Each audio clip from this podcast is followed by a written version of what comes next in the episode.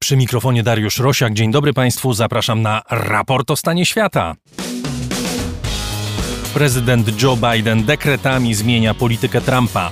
No, nie całą, ale kilka jej elementów.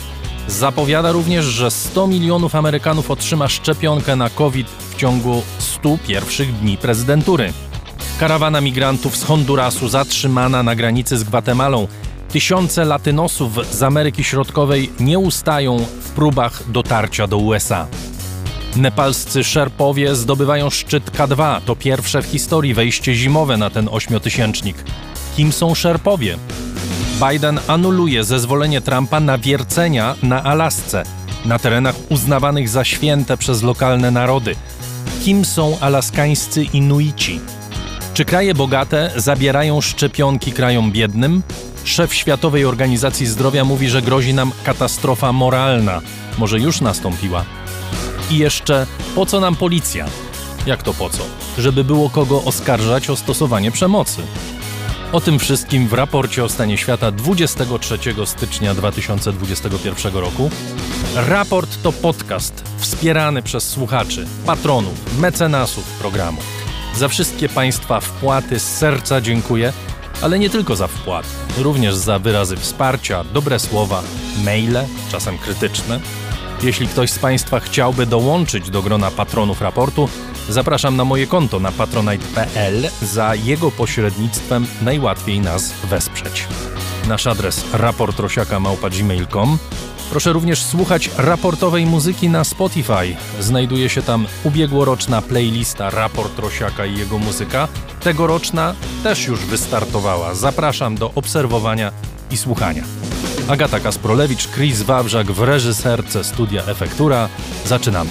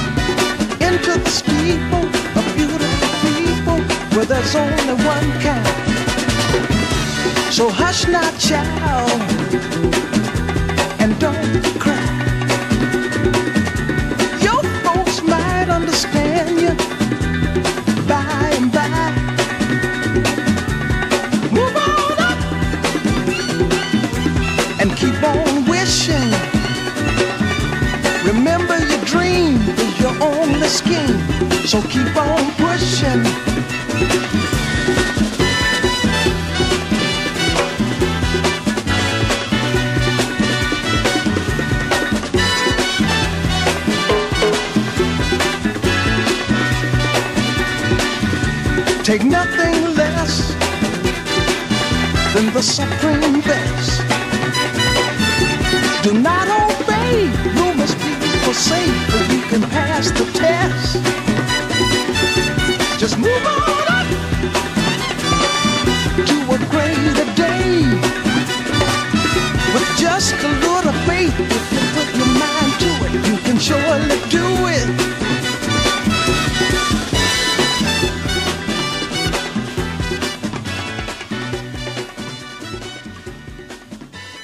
Curtis Mayfield na początek raportu. Optymizm, nadzieja, pozytywne oczekiwania to wszystko unosi się nad Ameryką po inauguracji prezydentury Joe Bidena. powiedzmy szczerze, nie nad całą Ameryką, nad połową Ameryki. Druga połowa jest zdezorientowana, przerażona, pełna złych emocji wobec nowego, które właśnie się zaczyna. Biden rozpoczął swoją kadencję od podpisania serii dekretów, które realnie odwracają politykę Donalda Trumpa w kilku dziedzinach. Zapowiedział akcję szczepionkową, w ramach której w najbliższych 100 dniach prezydentury 100 milionów Amerykanów ma zostać zaszczepionych za darmo. A to dopiero początek. W studio Mateusz Piotrowski z Polskiego Instytutu Spraw Międzynarodowych. Dzień dobry panu. Dzień dobry. Wróćmy do środowej inauguracji. Tego typu wydarzenia mają z reguły charakter ckliwo-sentymentalno-hollywoodzki i tym razem było podobnie, tylko jeszcze bardziej. Y, Biden zbiera punkty od liberalnej Ameryki.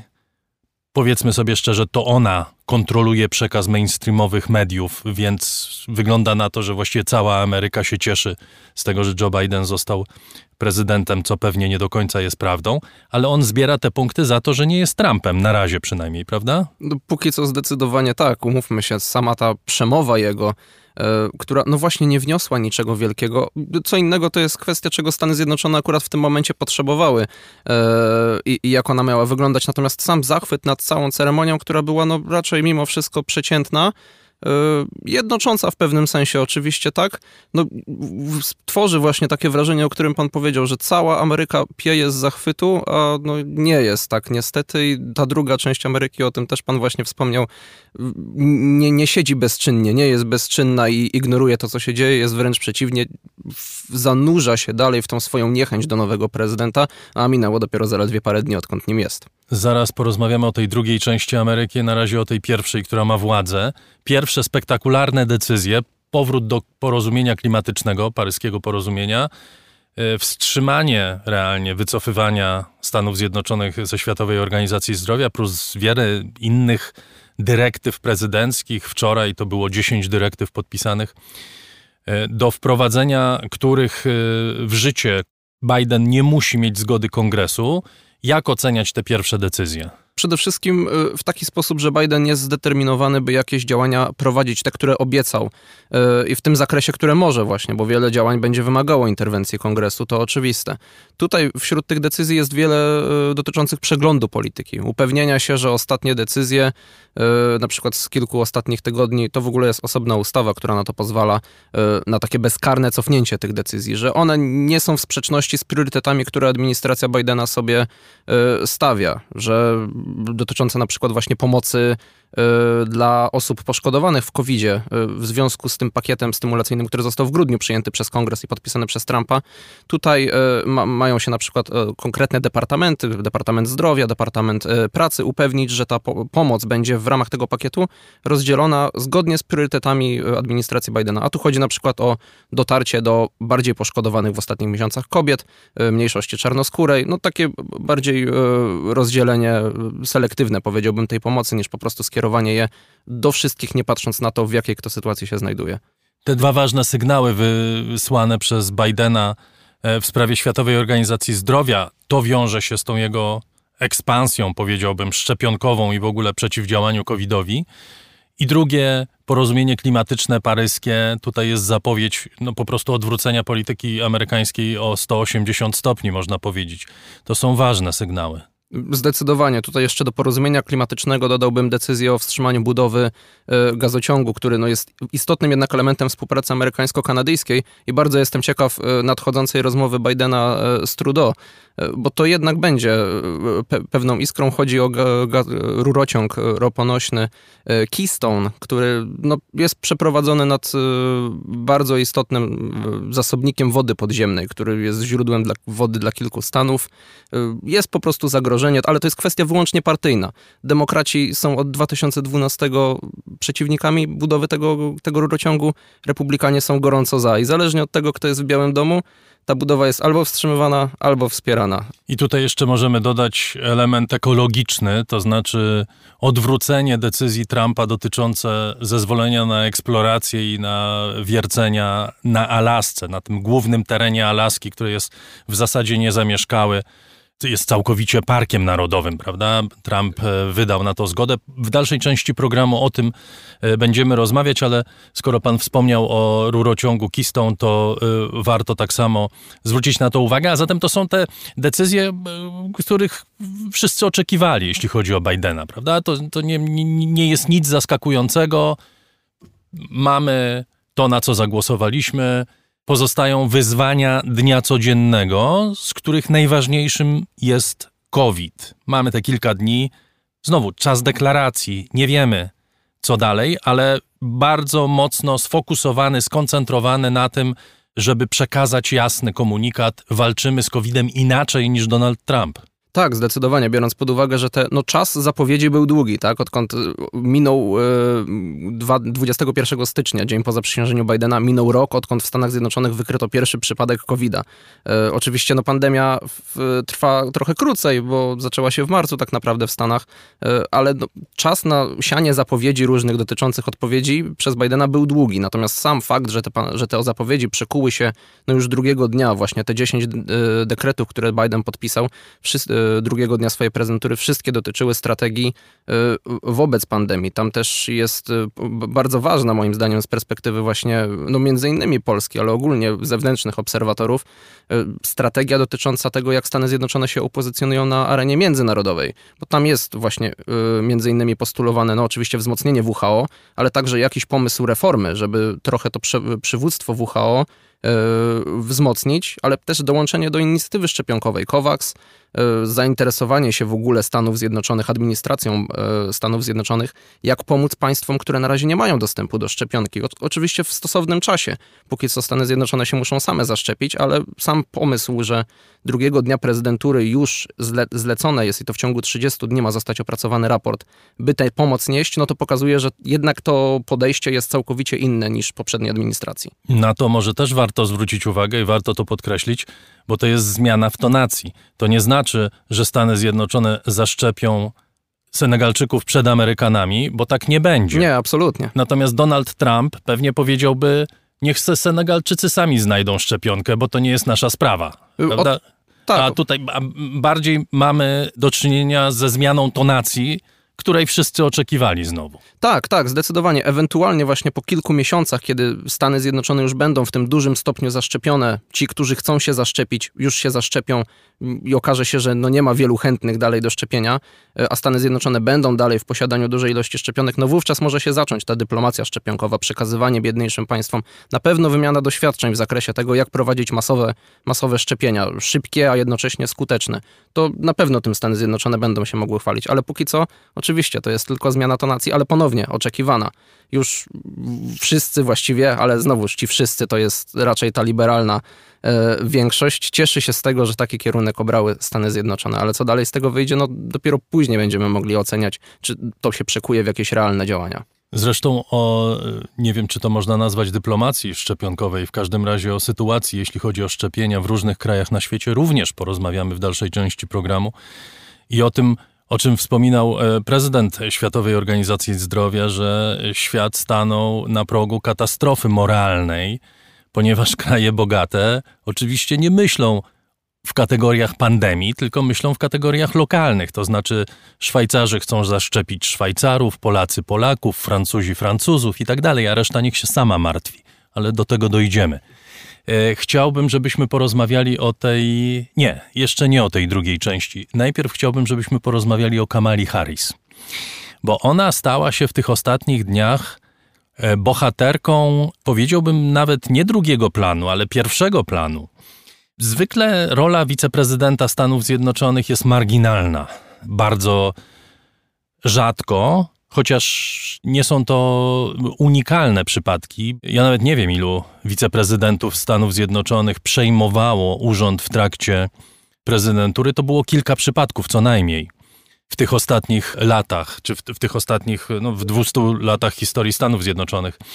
Ale tutaj rozmawia się o Kamali Harris jako o kimś, kto ma nadać temu urzędowi zupełnie nową jakość. Na jakiej podstawie tak się mówi? Sam się zastanawiam, bo mówi się dużo o tym, że Kamala Harris będzie miała duży wpływ na Joe Bidena, bo jest pierwszą kobietą y, na tym stanowisku, no jednocześnie reprezentuje mniejszości, co w 2020 roku i w tym też raczej ma bardzo duże znaczenie ogólnie dla społeczeństwa Stanów Zjednoczonych, dla sytuacji społecznej. Natomiast ja szczerze nie wiem, biorąc pod uwagę, jak zostali dobrani ludzie do administracji Bidena, z jakich środowisk byliby wybierani, to są to bardziej ludzie Bidena niż ludzie Kamali Harris. Y, konflikt o stanowisko sekretarza obrony dobitnie to pokazuje. Michelle Flournoy była bezpośrednio związana z Kamalą Harris. Oczywiście ona była członkinią administracji Bidena, była wówczas asystentem sekretarza obrony, ale w ostatnich latach, kiedy przeszła do prywatnego sektora, w 2019 roku zaangażowała się w kampanię wyborczą Kamali Harris. To jej doradzała w kwestiach obronności i to raczej z nią bym wiązał e, wpływy niż z Joe Bidenem. A jednak po wszelkich spekulacjach w każdych praktycznie mediach można było przeczytać, że to Michelle Flournoy jest pewną kandydatką na sekretarza obrony, to jednak Lloyd Austin został na niego mianowany i najprawdopodobniej e, już jutro, gdy Państwo będziecie tego słuchali, e, Lloyd Austin będzie zatwierdzony przez Senat na sekretarza obrony. Ośmiu wiceprezydentów przejęło urząd w historii amerykańskiej w trakcie urzędowania prezydenta, więc to jest na 46, to jest jedna piąta, coś koło tego, prawda? Tak, tak. Troszkę, troszkę może mniej, ale to nie jest tak mało. Tutaj jest oczywiście presja. Życzymy Joe Bidenowi jak najdłuższych lat w zdrowiu i, i, i szczęściu, ale no presja jego wieku się pojawia i ona wraca. Być może to, to jest to zestawienie energicznej kobiety, która wchodzi na dobrą sprawę, no nie tyle wchodzi do polityki, ale wchodzi na ten najwyższy, jeden z najwyższych urzędów i polityka, którego jedną z największych wad, jak mówiono w kampanii, jest jego wiek. Może to również powoduje to napięcie. Tak, na pewno. Jednak no tutaj zestawienie jest yy, tego wieku choćby samego jest duże. Yy, dwa, że wiele mówiło się o tym, czy Joe Biden będzie startował na drugą kadencję.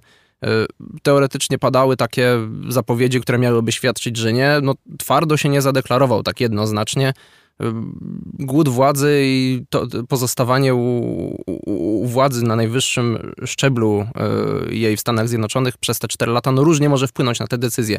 Nie chcę wyrokować, no ale sam fakt, że Kamala Harris mogłaby wystartować w 2024 na pewno ma, znaczenie, że, że na nią są zwrócone oczy. Dwa, to chyba kwestia podzielonego Senatu i tego, że ona często jednak będzie miała trochę inne, chociaż konstytucyjne obowiązki wiceprezydenta, to jednak one rzadko były przez wiceprezydentów realizowane. To pojawianie się na głosowaniach, decydowanie o tym, jak, w którą głosowanie zostanie skierowane, to też na pewno utrudnia to, czym wiceprezydenci w ostatnich latach często się zajmowali, czyli na przykład podróże zagraniczne.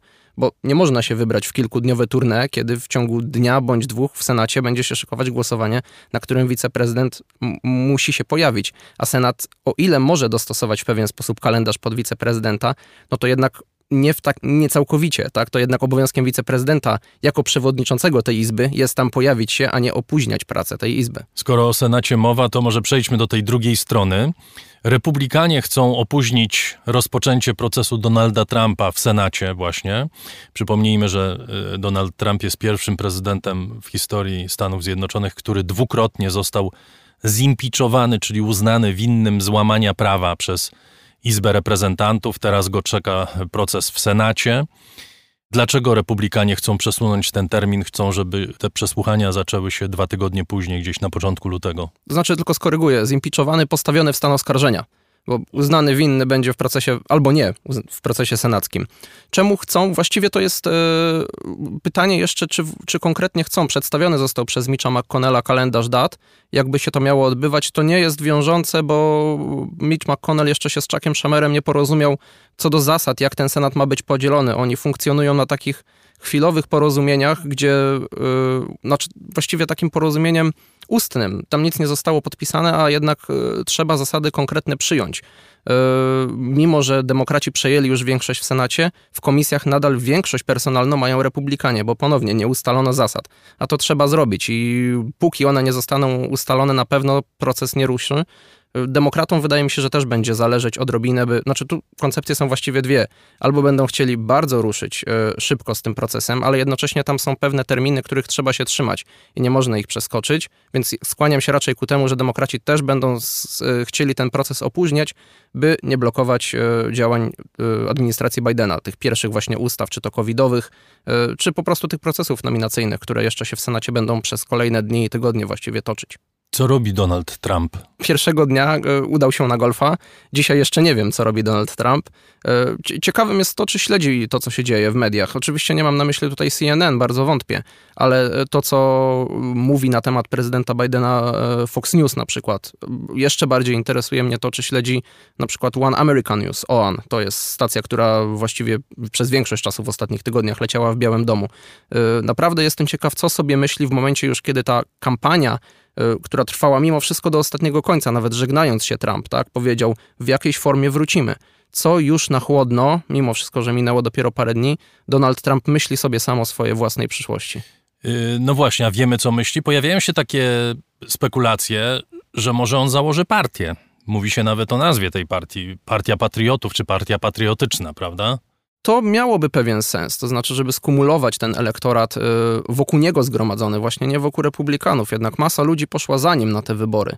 Tych, która zdecydowała się tak licznie zagłosować na Donalda Trumpa, pojawiać się na jego wiecach, pojawić się w DC 6 stycznia y, i udać się ostatecznie pod kongres, tak, będąc nawoływanymi. To są no, wyborcy Donalda Trumpa, moim zdaniem przede wszystkim, w mniejszym stopniu wyborcy Partii Republikańskiej. I to jest elektorat, który na pewno Donald Trump mógłby jakoś skonsumować. Natomiast tutaj moim zdaniem przyszłość tego ruchu zależy od tego, jak się proces w Senacie potoczy. Oczywiście ja zakładam, że jest niewielka mimo wszystko szansa na skazanie Trumpa i w konsekwencji uniemożliwienie mu w przyszłości startów na urzędy federalne, ale ten ruch miałby chyba mniejsze szanse, gdyby Trump nie mógł kandydować.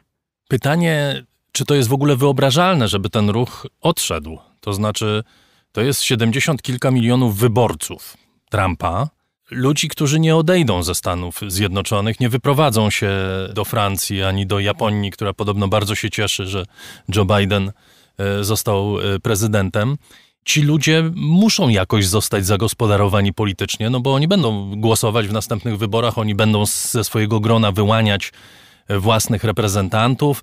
To będą ludzie, którzy w dalszym ciągu są przekonani, że wybory zostały sfałszowane. To jest cały czas e, taki materiał polityczny, który jest ciągle do ulepienia, prawda? Pytanie rzeczywiście, czy Trump pójdzie w taką klasyczną politykę, założenie partii, czy też, jak niektórzy inni mówią, być może skoncentruje się na mediach. Być może Skoro udawało mu się przez te cztery lata kontaktować ze swoim elektoratem przy pomocy mediów społecznościowych, bo powiedzmy sobie szczerze, to, że to było jedno z głównych jego narzędzi komunikacji, może spróbuje w tym kierunku iść. Ja jestem zdecydowanie za tym, że, że to jest słuszny kierunek. To znaczy, nie, nie, nie żebym pisał przyszłość Donaldowi Trumpowi, ale że w, w z jego, jego, punktu widzenia. Tak, z jego tak? punktu widzenia, dokładnie. Jeszcze biorąc pod uwagę e, te decyzje dotyczące zablokowania jego, wielu jego wyborców też, e, to jest znowuż e, element, który mógłby jakoś, już patrząc nawet poza samym zyskiem, że mógłby mieć z tego zysk, jednak Trump jest przede wszystkim biznesmenem, ale żeby jakoś ten ogień swojego ruchu pod, podtrzymać, czy to pod hasłem Make America Great Again, e, bo, bo wierzę, że po prezydenturze Bidena znowu będzie trzeba uczynić Amerykę ponownie wielką. E, właściwie już trzeba, jak śledzę niektórych e, gorących wyborców Donalda Trumpa, to, to, to już źle się dzieje w Stanach. Natomiast no, wydaje mi się to bardziej sensowny ruch, bo zakładanie takiego ruchu politycznego, partii politycznej, no jednak to może przetrwać do 2024 roku, ale jeżeli Trump nie będzie wówczas kandydatem, czy to będzie miało szansę trwać dłużej, jednak ten system dwupartyjny w Stanach się no, no, dzielnie broni e, przez kolejne dekady. Wątpię, by to miało szansę na dłużej zapisać się po prostu w amerykańskim systemie. Poza tym Trump jest specjalistą od rozbijania raczej niż budowania, prawda? Jak, jak większość ruchów populistycznych. Tak, to swoją e, drogą. I, I trudno sobie wyobrazić teraz, żeby doszlusował do establishmentu w tym sensie politycznym i partyjnym, skoro budował swoją pozycję na tym, żeby ten establishment niszczyć czy atakować. No tak, wysuszać bagno, jakby nie było, przez, yy, przez 4 lata hasło bardzo często powtarzane. Yy, czy, czy mu się udało, to już inna kwestia, ale to ta platforma społecznościowa chyba byłaby po prostu prostszym zadaniem i jej stworzenie i podbudzanie tego ruchu też właściwie bez jakiegokolwiek wyznaczonego takiego yy, konkretnego celu. To znaczy, to mogłoby żyć własnym życiem, y, ci ludzie mogliby się ze sobą kontaktować, podzielać swoje poglądy, mieliby lidera, nadal, a jednocześnie nie ma, nie można odnieść, wydaje mi się, w takim przedsięwzięciu porażki e, że tak to nazwę. W wyborach, e, utworzeniu ruchu partyjnego no, są konkretne cele, zarejestrowanie się na listach, wystawienie kandydatów, ich powodzenie. Tutaj no, jest to trochę bardziej nieuchwytne, jednocześnie łatwiejsze do po prostu do przekazu, że odnosimy sukces. Bardzo dziękuję. Mateusz Piotrowski z Polskiego Instytutu Spraw Międzynarodowych był gościem raportu o stanie świata. Dziękuję uprzejmie. W którym do decyzji Joe Bidena będziemy wracać i to niedługo.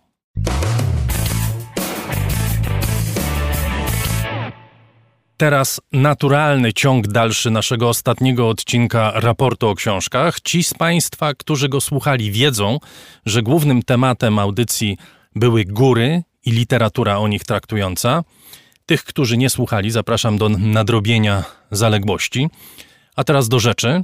Dziesięciu nepalskich szerpów zdobyło K2, ośmiotysięcznik, który jak dotąd pozostawał poza zasięgiem wspinaczy w okresie zimowym.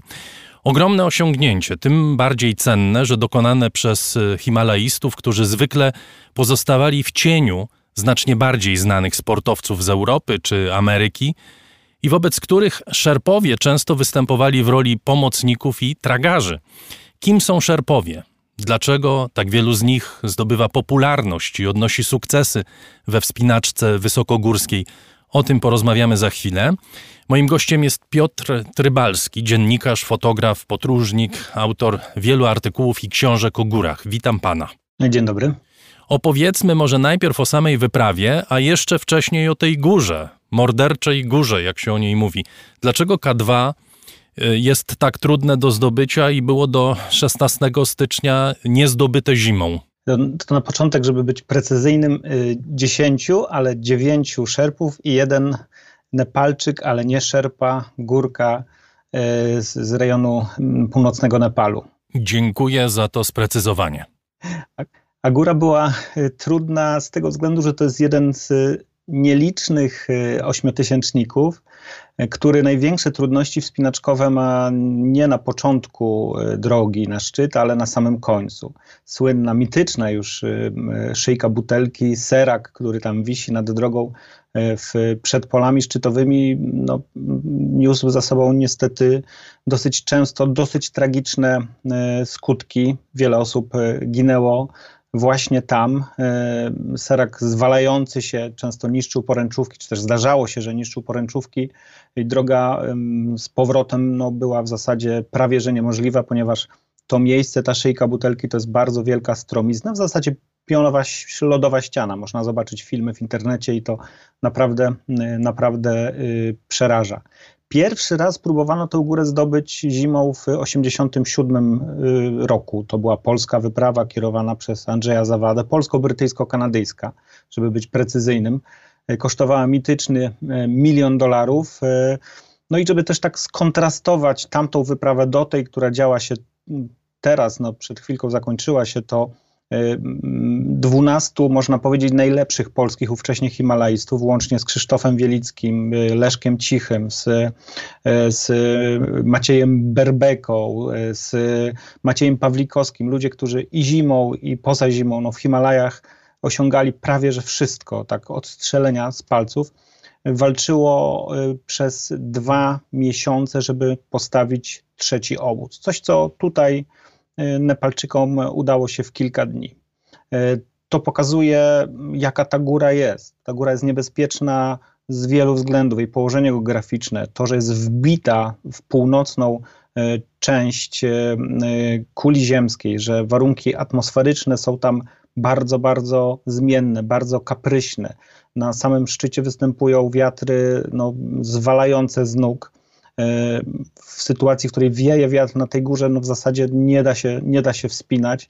A akurat polska wyprawa z tamtych czasów dotknęła no chyba jednej z najgorszych warunków pogodowych, jakie można sobie wyobrazić, bo na, już nie pamiętam precyzyjnie, ale jakieś 60 dni wyprawy było tylko 14 dni, kiedy nie było burz. Cała reszta to były po prostu wichury i burze, które niszczyły wszystko. Te kolejne wyprawy, y, one dochodziły trochę wyżej, trochę niżej. Między innymi wyprawa z 2002-2003 roku, y, też z Krzysztofem Wielickim, dotarła na 7650 metrów. To jest najwyżej, zanim teraz dotarli y, Szerbowie, czy do 16 stycznia to był najwyżej osiągnięty punkt na tej górze? Czy dochodzili ludzie wyżej? Nie, bo tych wypraw zimowych nie było. To była następna zimowa wyprawa, potem jeszcze byli Rosjanie. E, chwilę później e, Krzysztof Wielicki organizował tą wyprawę razem z Andrzejem Zawadą w 2000 roku. W sensie wtedy miał pójść rekonesans, żeby sprawdzić, czy na tą górę da się wbić od drugiej strony, od strony Chin, e, a nie, czy też Tybetu, a nie od strony, nie od strony mm, Pakistanu. No niestety Andrzej Zawada zmarł, e, więc nie udało mu się pojechać, e, a Wielicki był przekonany, że to może być łatwiejsze rozwiązanie z tego względu, że w 1996 roku wszedł właśnie na K2 e, od, od, od tamtej strony i, no, i doszli do wniosku, że się uda. I tak jak wtedy w tym 88 e, Wielicki z Cichym no, podeszli najwyżej. Oni chyba, o ile dobrze pamiętam, podeszli na 7300, założyli taki niski obóz trzeci. Tak znów e, przy kolejnej wyprawie Wielickiego w 2002 roku podeszli bodajże na 7650 metrów na filarze północnym i znów podnieśli poprzeczkę jeszcze wyżej. To kolejne podniesienie poprzeczki no to był ten samotna szarża Denisa Urubko na ostatniej polskiej wyprawie 2017-2018, kiedy on gdzieś tam w okolicach 7600 e, jeszcze więcej e, podszedł, czy też jeszcze odrobinę wyżej podszedł, ale tu znów po stronie pakistańskiej. Więc każde, można powiedzieć, polskie uderzenie na tej górze podnosiło poprzeczkę coraz, coraz wyżej. Mówimy o Polakach, ale rozumiem, że nie tylko Polacy próbowali się wdrapać na tę górę.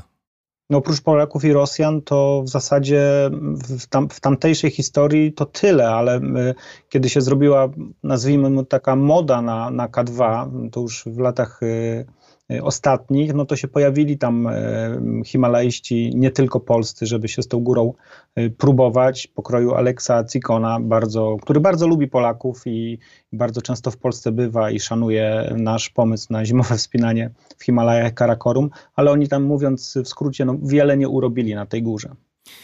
Pan zwraca uwagę na to, że mm, te wyprawy, które były nieudane, jeśli tak można nazwać wejście na wysokość 7,5 km na K2, one nie udawały się do końca y, ze względu na pogodę.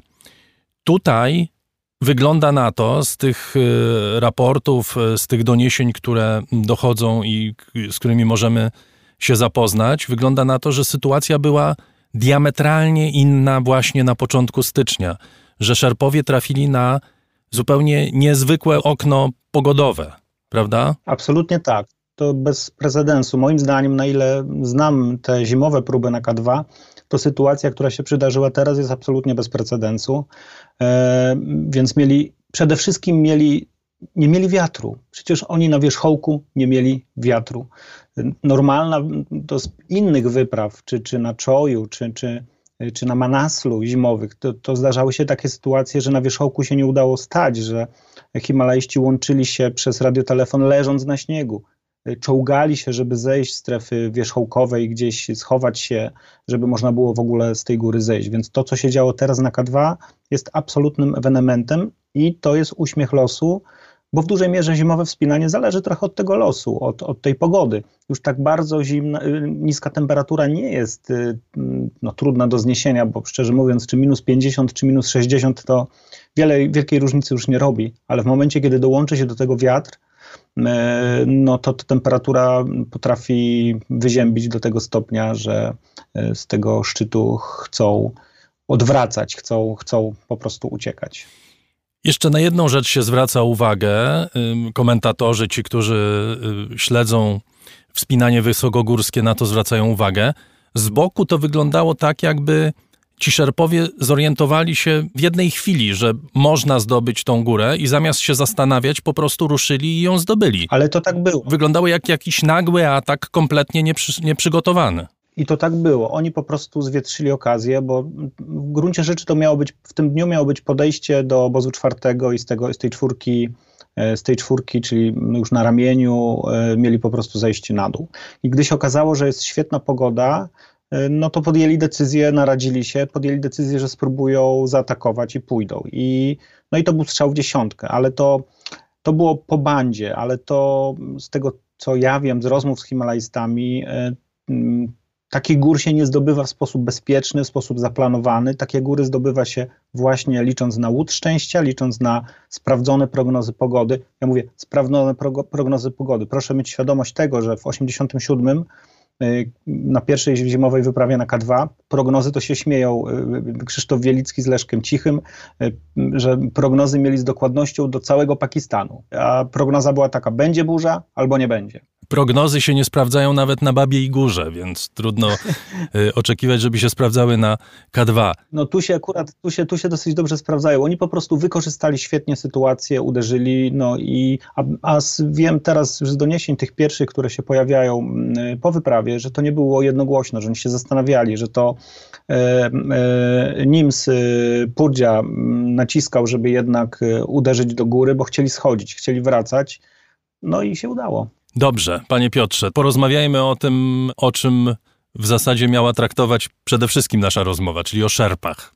Kim są ci ludzie? Szerpowie to jest lud, który mm, pojawił się w Nepalu w dolinie Solokumbu, czyli w tej dolinie pod Everestem y, na przełomie XIII i XIV y, wieku. Oni wyemigrowali ze wschodniego Tybetu, to są Tybetańczycy.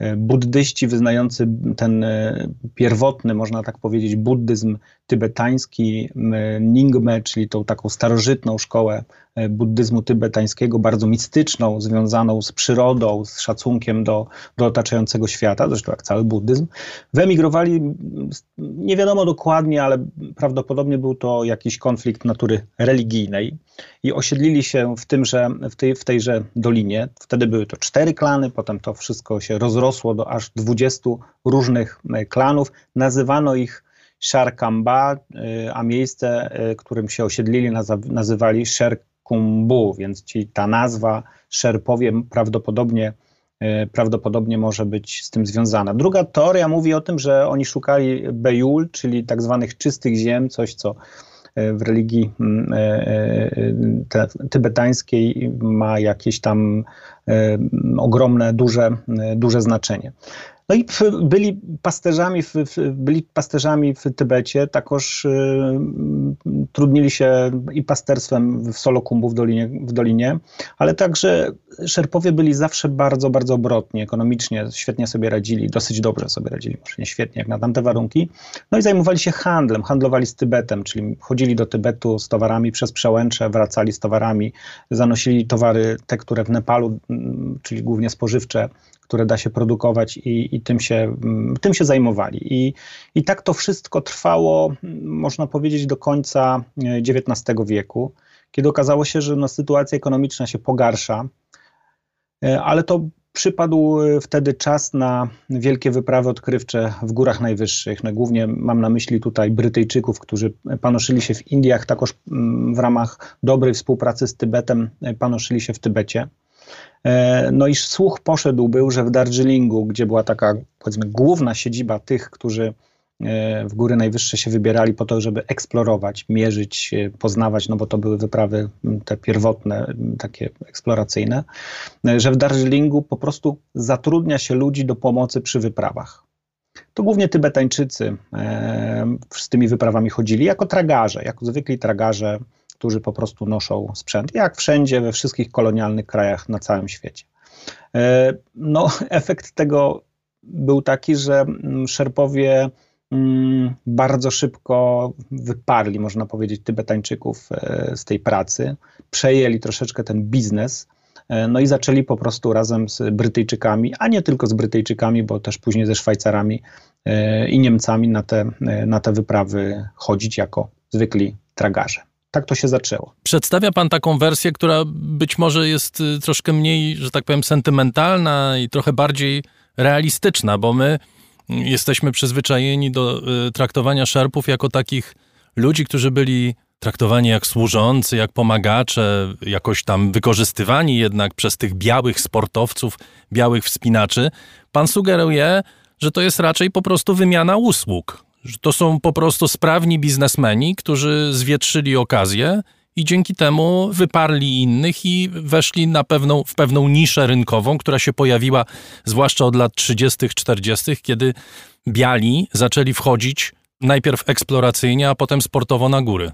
No właśnie to chciałbym zaznaczyć, że to była na początku eksploracja i ci y, Nepalczycy, ci Szerpowie uczestniczyli w tej eksploracji. Rzeczywiście, ja nie wiem, czy to był taki cynizm ekonomiczny, bo bardziej mm, wydaje mi się wiarygodna wersja taka, że po prostu jechali za pracą, tak jak teraz się migruje, prawda, do innych krajów, żeby po prostu zarobić pieniądze. Takoż pojawili się w Darjeelingu, żeby zarobić e, pieniądze.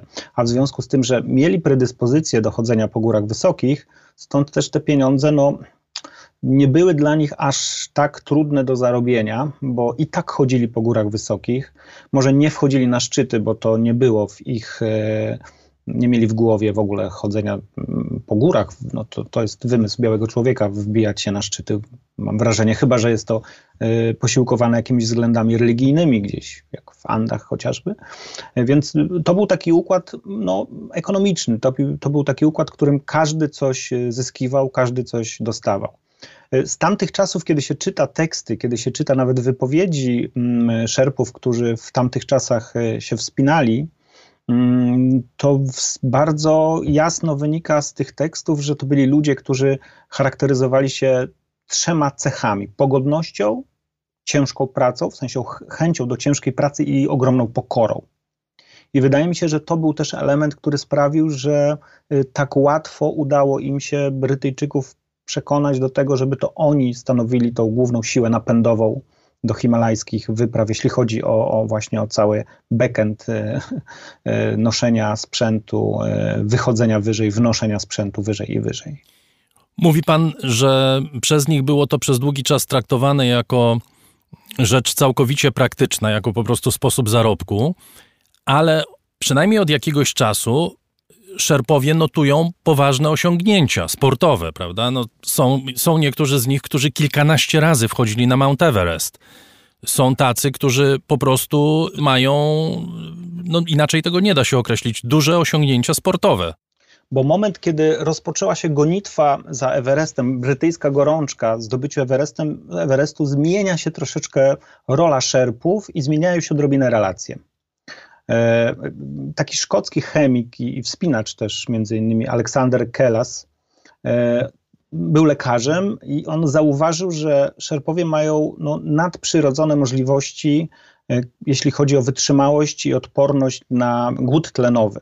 Dzisiaj wiemy, co to jest. To jest białko które się nazywa EPAS-1, tak zwany gen superatlety. Dopiero w 2010 roku zidentyfikowano ten czynnik, który wpływa na to, że szerpowie po prostu e, świetnie radzą sobie z głodem tlenowym, co ma wady i zalety. Zaletę taką ma, że bardzo szybko produkują e, czerwone krwinki, ta krew im gęstnieje, szybko jest nośnikiem e, większej ilości tlenu, prawda, bo wiemy na czym zasada, zasada aklimatyzacji polega. Powietrze ma niższe ciśnienie parcjalne, więc trzeba jakby więcej tego powietrza do organizmu wcisnąć, więc musi być większa powierzchnia nośna, więc ta hemoglobina to, to, to, to, powietrze, ten tlen nam niesie. Y, mówię, że to ma wady i zalety z tego względu, że to powoduje też, że oni dosyć często mają problemy y, no, natury układu krążenia. Y, zdarzają się u nich częściej niż u średniej statystycznej populacji zatory, które są związane właśnie z tą gęstą krwią. Ci, którzy pracują w górach, starają się być w górach, a nie schodzić na niziny, bo w nizinach się bardzo źle zaczynają czuć. Ale wracając do tych, do tych walki o ten Everest, czyli lata 20. W 27 roku w, w Darjeelingu, w Shimli został założony y, Alpine Club. To była taka mm, organizacja, która miała uregulować rolę szerpów, tragarzy. Stworzono im specjalne książeczki, w którym było wpisywane, ile dostają pieniędzy, jaką mają pozycję. Stworzyła się hierarchia, czyli tacy, którzy noszą w czasie karawany, tacy, którzy pracują w bazie, czyli jacyś kucharze i tak dalej, tacy, którzy wychodzą wyżej, czyli już tacy bardziej doświadczeni, no i tacy, którzy idą z y, ówczesnymi Himalajstami, idą na szczyty. Więc spróbowano, próbowano, to, y, to, próbowano to y, regulować. Mało tego, zaczęto wręczać szerpom tak zwane medale tygrysów. E, nazwano ich po prostu tygrysami Himalajów i za e, jakieś tam wielkie osiągnięcia. No pierwszy, pierwszy taki medal w 1939 został, został, e, został wręczony, więc te relacje zaczęły być jakoś tak, mam wrażenie, y, y, normalizowane. No i pojawili się szerpowie, którzy mm, no, zaczęli coś więcej znaczyć niż li tylko tragarze i zwykli po prostu noszący, noszący bagaż czy pomagający białym. Y, Ang Tarkaj jest uznawany za takiego ojca tych szerpów, który, których my dzisiaj znamy, których właśnie oglądaliśmy na K2 czyli tych twardych, wyjątkowych, którzy świetnie sobie radzą, którzy po prostu mają e, takie same umiejętności, bądź nie gorsze umiejętności niż, niż mm, Himalajści spoza, e, spoza Nepalu. Zresztą Angtar Kai był e, kimś, kto wprowadził mm, ten Zinga Norgaja w świat Himalajów i on był takim jego, powiedzmy, ojcem chrzestnym, któremu pomógł mu, mm, pomógłby mu y, dostać pracę, bo, bo Norgaj był dokładnie w tej samej sytuacji, mieszkał nad y, y, Namche Bazar, i, czyli w Solokumbu, w Dolinie Kumbu pod Everestem i wyjechał do Darjeelingu szukać pracy, szukać pieniędzy, bo źle mu się powodziło. Tenzing Norgay, czyli ten szerpa, który razem z Edmundem Hillarym zdobył Mount Everest po raz pierwszy. Właśnie i tu jest taka mała anegdota, bo całkiem niedawno okazało się, że Tenzing Norgay nie był szerpą. Aha. On jakby pochodził z, innej rejon, z innego rejonu e, Tybetu. Rzeczywiście wprowadził się. W każdym razie do historii przeszedł jako szerpa. Tak, jako najsłynniejszy szerpa. On szerpą nie był. Nie chcę tutaj przedłużać, ale to jest świetna historia, w której on też tłumaczy, dlaczego musiał troszeczkę udawać szerpę, żeby po prostu tą pracę dostać, żeby mógł, mógł, mógł e, działać. E, w, a Mówię, wrócę jeszcze do tego Angtarkaja, e, który uczestniczył w wielu wyprawach e, tych na Everest, które organizowali Brytyjczycy, bo oni kilka razy próbowali Everest podejść, zdobyć. E, Eric Shimpton, taki można powiedzieć motor napędowy brytyjskiej walki o Everest, powiedział o nim kiedyś coś takiego, że to jest najlepszy z wszystkich szerpów, jakich, jakich, jakich znam. Najbardziej kochana osoba, skromna, niesamolubna i całkowicie szczera. W 1950 roku Angtarkaj pojechał na wyprawę na e, Anapurnę. To jest pierwszy ośmiotysięcznik, który został zdobyty przez człowieka. E, przez Maurica, Maurice Herzog e, był na szczycie. I proszę sobie wyobrazić, że mm, na czwartym, jakby powyżej czwartego obozu, będąc przed szczytem samym, Angtarkaj mówi do hercoga, że on się wycofuje. Powiedział mu coś takiego, że dziękuję ci bardzo, Bara Sahib. Bara Sahib znaczy y, wielki pan, to najczęściej liderów y, wypraw w ten sposób szerpowie zwracali się. No takim teraz Bara Sahib największym w Nepalu jest oczywiście Edmund Hillary, za to, co zrobił dla Nepalu, bardziej niż za to, że wszedł na Everest jako pierwszy. No więc powiedział, dziękuję ci y, Bara Sahib, ale moje stopy zaczynają marznąć i wolę zejść do obozu czwartego. I wykazał się niesamowitym przeczuciem, niesamowitą y, wiedzą, bo y, wrócił do tego obozu czwartego i zostały mu palce. No niestety y, Herzog i jego partner tych palców nieco, y, nieco, nieco stracili. Panie Piotrze, yy, chciałbym, żebyśmy na koniec poruszyli temat, który wydaje się, że jest centralnym tematem tej wyprawy, przynajmniej w polskich mediach. My, my go wsadzamy na koniec, no ale nie pomijajmy go kompletnie. To znaczy polemika wokół tego wejścia. Yy, wchodzili z tlenem. Co to znaczy, że wchodzili z tlenem? Czy to jest wejście naprawdę zimowe? Kiedy można mówić o wejściach zimowych? Co w ogóle te polemiki pokazują i jak się do tych problemów, które poruszają niektórzy polscy wspinacze czy komentatorzy, jak się do tego odnieść? Mają ludzie, którzy kibicują przecież wszystkim, również Polakom przecież, którzy próbują wejść na najwyższe góry świata, ale mają czasami takie wrażenie, że y, to są polemiki, które niespecjalnie wiele posuwają naprzód, natomiast bardziej wynikają z, nie wiem, z żalu czy z jakiegoś rozgoryczenia to na początku musielibyśmy sobie krótko zdefiniować pewne rzeczy. Co no to właśnie. jest y, zima w Himalajach? Bo o to też... Bo to też y, chyba nie jest do końca jasne, co to jest zima. Znaczy nie, no jasne. Zima jest wtedy, kiedy się kalendarzowa zima kończy i kiedy się kalendarzowa zima zaczyna. No i wszyscy wiedzą, kiedy zima się kończy, kiedy się zaczyna. Ale wśród purystów wspinaczki zimowej. Zima oznacza czas od początku zimy do końca, czyli od tam 23, e, drugiego, w zależności chyba od roku, e, grudnia do końca lutego. I rzeczywiście w styczniu i w lutym są najtrudniejsze warunki. Zaczyna po prostu bardzo, bardzo wiać w Himalajach. I to jest taka esencja zimy. W zasadzie wszystkie polskie wejścia, te pierwsze polskie wejścia do 2000 roku, czyli ich tam było, już nawet, przepraszam, ale nie pamiętam, czy to było 9 czy 10, y, zostały, czy 8, zostały zrealizowane w takiej pełnej zimie himalajskiej. Była też taka zasada, Andrzej Zawada bardzo ją przestrzegał, żeby y, baza została założona dopiero w zimie, czyli po tym 22 e, grudnia, nie 1 grudnia, nie w listopadzie. E, I to jest, i to jest jakby czystość, żeby po prostu rozpoczęła się praca w górze ponad bazą zimą i zimą się zakończyła.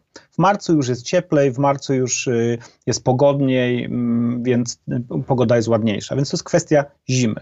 Jeśli chodzi o kwestię tlenu, sytuacja wygląda tak, że no pierwsze wejścia eksploracja cała, y, może nie cała, ale, ale później, kiedy okazało się, że jest głód tlenowy i trzeba sobie jakoś z tym poradzić i wymyślono te urządzenia, z, y, no, które pomagają oddychać, butle i te cały, ten cały anturaż, maski i tak dalej, y, no, po prostu wchodzono z tlenem, bo człowiek nie wierzył, że da się przeżyć. Zresztą to... Hillary i Norgay wchodzili z tak, tlenem, tak, tak. prawda? Tak, tak, no ale to, to y, Hillary powiedział, że człowiek nie jest w stanie przeżyć y, y, po pierwsze zimą na 7 tysiącach metrów, potem, że nie da się po prostu wejść na ośmiotysięcznik bez tlenu. No i po kolei te bariery zostały przełamywane w 78 roku na Everest bez tlenu wszedł, wszedł oczywiście Reinhold Messner. W momencie, kiedy narodził się taki stricte sportowy himalaizm, e, kiedy okazało się, że da się wchodzić na ośmiotysięczniki bez tlenu, no to tlen został przez sportowców odrzucony.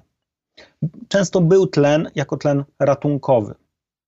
E, więc był w bazie, czasami się wnosiło butle, dwie butle do trzeciego obozu, ale to był tlen ratunkowy, który na wypadek jakiegoś zachorowania niespodziewalnego.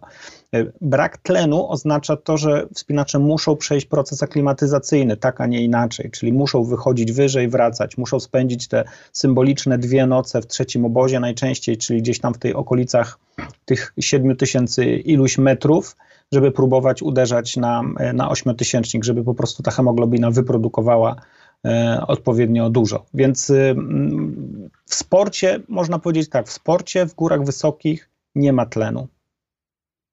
Tyle, że y, do, do dzisiaj, do teraz, do tego wejścia obawiano się, że y, powietrze, ciśnienie powietrza na szczycie K2 w związku z tym, gdzie ten szczyt się znajduje, w związku z tym, jak ten jetstream go omiata, może być tak niskie, że po prostu z fizjologicznego punktu widzenia y, no, nie powinno się, znaczy nie da się tam wejść bez tlenu, po prostu człowiek umrze. A czy my wiemy dokładnie, w jaki sposób y, szerpowie korzystali z tlenu w trakcie tej wy wyprawy? No bo to też nie jest tak przecież, że szli cały czas z butlą i każdy z nich był, miał maskę tlenową bez przerwy. Y, no, teoretycznie korzystali od trzeciego obozu bądź od czwartego obozu, czyli do ataku szczytowego. Ale cały czas będąc pod tlenem, czy tak, zdejmując tak, tak. Maskę? Nie, no to jest, y, ustawia się odpowiedni przepływ tego tlenu, czyli ileś tam litrów na, y, na minutę, na godzinę, na godzinę i no i po prostu jest manometr, można sobie sprawdzić, ile tego zostało, i, no i się idzie, jak komuś się robi zimniej, bo najczęściej tlen działa w ten sposób, że człowiek czuje komfort termiczny. Często jest tak, że mm, ludzie wykorzystują tlen z bardzo małym przepływem po to, żeby na przykład rozgrzać sobie tylko gardło, żeby mieć po prostu tutaj cieplej żeby mieć dokrwione końcówki palców, końcówki nóg, bo wtedy są mniejsze odmrożenia. Ja nie wspinam się na ośmiotysięczniki, nie jestem w stanie powiedzieć, tak jak to mówią Himalajści, że to jest jak 6000 metrów, kiedy się wspinasz z tlenem, albo jak 7000 metrów. Moim zdaniem to wszystko zależy, ile tego tlenu się używa. Czasem jest tak, że się śpi tylko na tlenie, a potem się idzie bez tlenu. Różne są sposoby używania tlenu, różne są szkoły. Niemniej jednak dziewięciu z nich weszło używając tlen, ale dla sportowych himalajstów to jest 0,1. Jakby to nie ma znaczenia, jak używali. Czy używali od trzeciego obozu, czy od czwartego, czy tylko trochę, czy mniej trochę. Używali bądź nie używali i to jest posprzątane. Druga rzecz jeszcze jest taka, którą, na którą też zwraca się uwagę, że tlen, nawet jak się go nie używa, a ma się go ze sobą, no to jest element, który ma wpływ na podejmowanie decyzji. W sensie e, podejmuje się łatwiej ryzyko bo ma się ten backup w postaci tlenu. Zresztą samo używanie tlenu ma jeszcze inny aspekt, nie tyle co taki stricte fizjologiczny, chociaż to też jest z fizjologią związane. Mianowicie e, no, głód tlenowy, duże wysokości wpływają na to, jak człowiek myśli, jak składa myśli, jak podejmuje decyzje o mamy, czyli te wszystkie elementy, które są częścią mm, tego rzemiosła himalajskiego, czegoś, coś, do czego się zdobywa doświadczenie, zna się swój organizm, wie się, jak on reaguje na dużych wysokościach bez tlenu, no tlen tę sprawę załatwia. A kolejna rzecz jest taka, że to też sportowi wspinacze y, uznają, że wspinanie na tlenie jest bardzo niebezpieczne, ponieważ brak tlenu, w sensie tlen się skończy z jakiegoś powodu, załamanie pogody, musimy, musimy przeczekać, y, przecież zdarzały się nawet zimą noclegi na lekko, w czasie zdobywania Daulagiri i Choju 80, między 84 a 85, o ile dobrze pamiętam, Kukuczka zaliczył przecież chyba z 4 czy 5 biwaków powyżej 8 tysięcy metrów na lekko. Oczywiście nie używał tlenu, ale gdyby to się zdarzyło z tlenem, czyli po prostu ten tlen by się skończył i trzeba byłoby zostać na 8 tysiącach bez tlenu, nie będąc zaaklimatyzowanym do spinaczki beztlenowej, no to jest śmierć i, no i nie ma żadnej opcji innej. Czyli historia się nie kończy na pewno.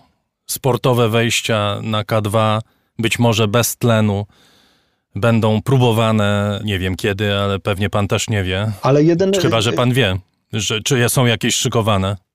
NIMS ogłosił, że wszedł bez tlenu. Aha. NIMS ogłosił, że wszedł bez tlenu, czyli jeden z nich wszedł bez tlenu, ale tu I cały czas i, i, i, i, w żadnym momencie nie stosował tlenu. Tak, Mhm. Ale tu znowu pojawia się krytyka, e, ja ją cytuję, bo to jakby nie jest mhm. do końca moje zdanie. Pojawia się krytyka, no, że tak, on wszedł bez tlenu, a obok siedmiu miał dziewięciu z tlenem, którzy podaliby mu go w każdej chwili, gdyby coś się stało.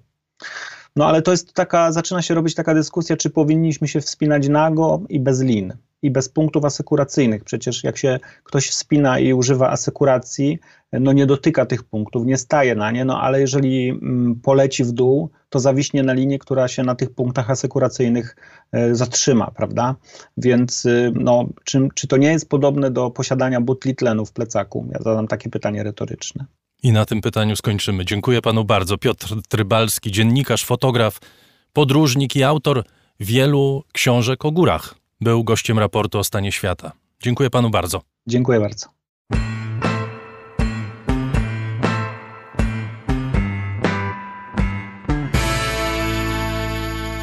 Spojrzymy teraz na świat z boku.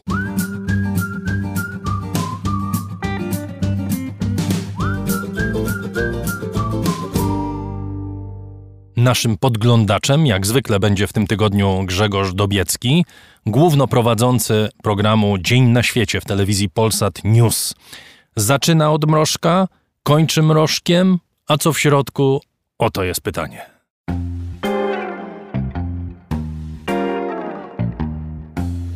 Pewnego razu zobaczyłem, jak okrutny pies gonił kotka. Ponieważ jestem miłośnikiem zwierząt, więc pochwyciłem duży kamień i przywaliłem psu, aż się przewrócił i jakiś czas leżał nieruchomo. Tak się zaczyna urocze opowiadanie mrożka Mały Przyjaciel. Teraz oryginalny tekst nieco zmodyfikujmy. Pewnego razu zobaczyłem, jak okrutny policjant gonił manifestanta. Ponieważ jestem humanistą, więc pochwyciłem duży kamień i przywaliłem policjantowi. Czemu ma posłużyć powyższy plagiat? E, ma on otóż posłużyć zilustrowaniu typowej postawy mediów oraz polityków spod słusznych sztandarów. Tych, którzy ochoczo piętnują siły porządku, a rzadziej zauważają, że często to policjant się przewraca i jakiś czas leży nieruchomo. Jakiś czas albo i dłużej. Policjant był wśród ofiar szturmu na Kapitol. Być może i jego śmierć stała się ceną, jaką Ameryce przyszło zapłacić za spokój w dniu wyprowadzki Trumpa i zaprzysiężenia Bidena. We Francji w ubiegłym roku w trakcie pełnienia obowiązków życie straciło 11 policjantów i żandarmów. W większości zginęli z rąk podejrzanych, których usiłowali zatrzymać. Takie dramaty jednak specjalnie nie poruszają, bo są wpisane w ryzyko zawodowe funkcjonariuszy. Inaczej jest w przypadku ich ofiar, nawet wtedy, gdy wina albo zła wola policjanta nie jest bezsporna. Żadnych konkretnych przykładów tu nie będzie, ani uwłaczania niczyjej pamięci, ani kwestionowania ewidentnych zabójstw popełnionych przez policjantów. Jedynie uwaga, że przemoc jest interakcją, relacją zwrotną, ale akceptowalną tylko po jednej stronie. O ile nie wykracza poza granice prawa i współmierności do zagrożenia, przemoc jest środkiem legalnie dostępnym tylko policji. Tak jest skonstruowane państwo. Niestety również państwo niedemokratyczne, gdzie autorytet władzy zamienia się w jej autorytaryzm. Co wtedy? Czy opór stawiany Omonowi na Białorusi, szwadronom prezydenta Duterte na Filipinach albo szturmowym oddziałom w Hongkongu zyskuje większą legitymację niż szarże na policyjne szeregi przeprowadzane przez Antifę, Black Blocs, Proud Boys czy innych szamanów z rogami? Ci drudzy przecież też powiedzą, że walczą z opresyjnym systemem, odpowiednio faszystowskim, rasistowskim, pedofilskim, lewackim, niepotrzebne skreślić. Ludmiła Aleksiejewa, rosyjska dysydentka, mawiała, że w każdym państwie władza, a więc i policja, jest taka, na jaką pozwala społeczeństwo. Więc najważniejsze to się policji nie bać. Nie bać, powtórzmy wyraźnie, żeby nie pomylić z innym słowem brzmiącym podobnie, ale sugerującym zupełnie inny stosunek do tej formacji. Tak czy inaczej, policji się nie zlikwiduje, jak chcieliby anarchiści, a rozwiązać ją i zbudować od początku udało się współcześnie chyba tylko w Gruzji. Zresztą nawet w idealnym państwie, bez przestępców i bez spiskowców, policja, żeby uzasadnić swoje istnienie, sama zorganizuje jakiś mord albo zamach, co już dawno temu wykazał Mrożek w swoim debiucie scenicznym pod tytułem Policja.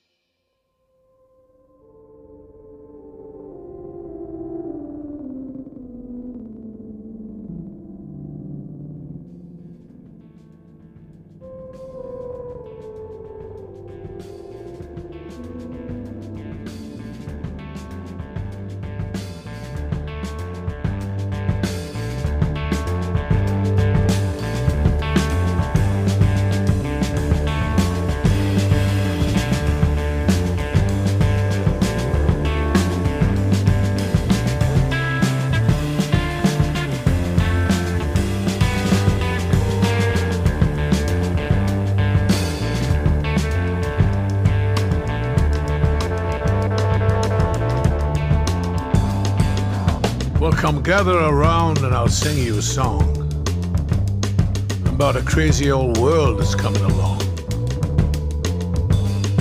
Till one day some fool made the decision to turn on the television.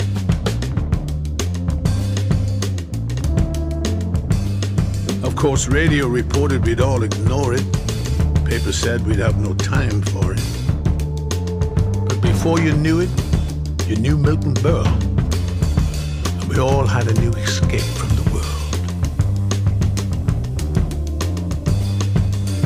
All tuned in before too soon, we were watching a man walk on the moon. He made it look as easy as driving a car. Video killed the radio star. I got the talking blues.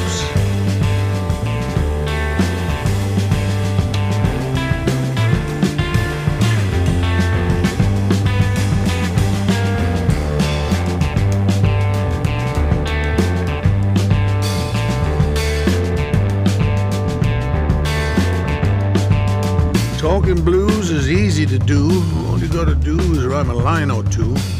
Rhyme a line or two, and then you don't even have to rhyme again. See? I can say anything I want to now. Well, you know, within reason.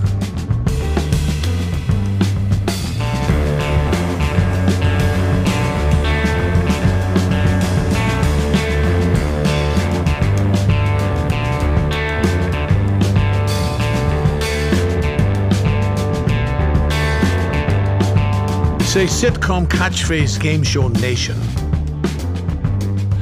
Television soon defied explanation.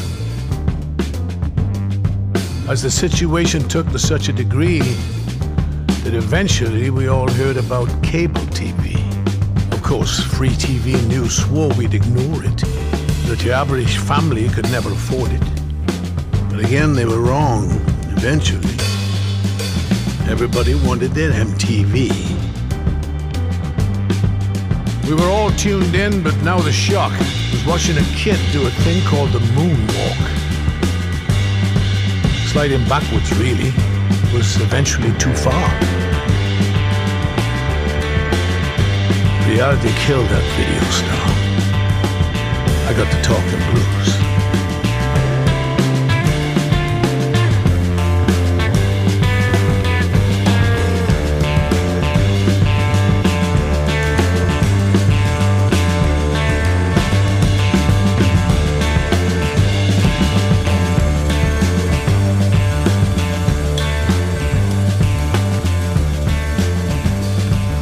So simple at first, it was hard to foresee the impending collision with reality.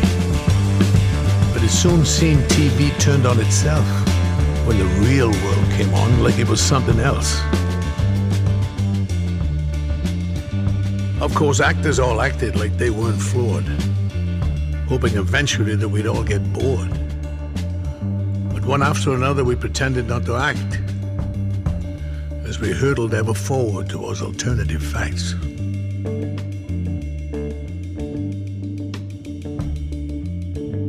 Then a show called The Apprentice came on, and pretty soon, an old man with a comb over had sold us the moon.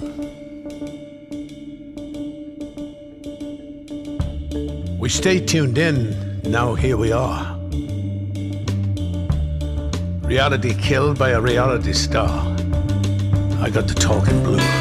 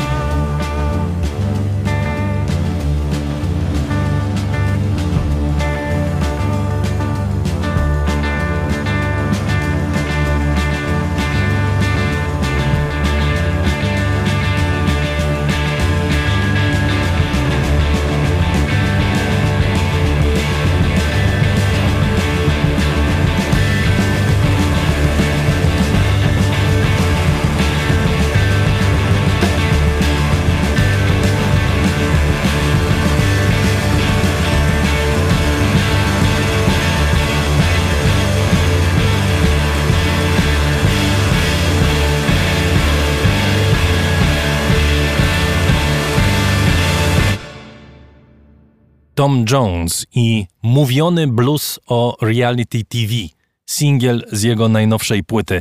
Już się nie mogę doczekać. Jedną z pierwszych decyzji nowego prezydenta Stanów Zjednoczonych Joe Bidena było anulowanie decyzji prezydenta Trumpa o zezwoleniu na wydobycie ropy na Alasce. Chodzi o teren rezerwatu, który przez rdzennych mieszkańców Alaski uznawany jest za miejsce święte. Jest to także dom dla setek gatunków zwierząt – Otwarcie alaskańskiego rezerwatu dla przemysłu naftowego były już prezydent Donald Trump uznawał za jeden ze znaczących politycznych sukcesów. W ostatnim dniu jego prezydentury ruszył przetarg na arktyczne działki. Teraz jest szansa, że teren rezerwatu zostanie uchroniony przed odwiertami. Co to znaczy dla rdzennych mieszkańców Alaski? Kim są Inuici? O co walczą? I czy ich głos wybrzmi w dzisiejszym świecie? O tym Agata Kasprolewicz. Do Bernadety Dymientiew udało mi się dodzwonić w środę wieczorem czasu polskiego, kiedy w Waszyngtonie trwała właśnie inauguracja prezydentury Joe Bidena. I don't know how many times I cried today. Nie wiem, ile razy już dziś płakałam. A tutaj, na Alasce, jest dopiero dziewiąta rano.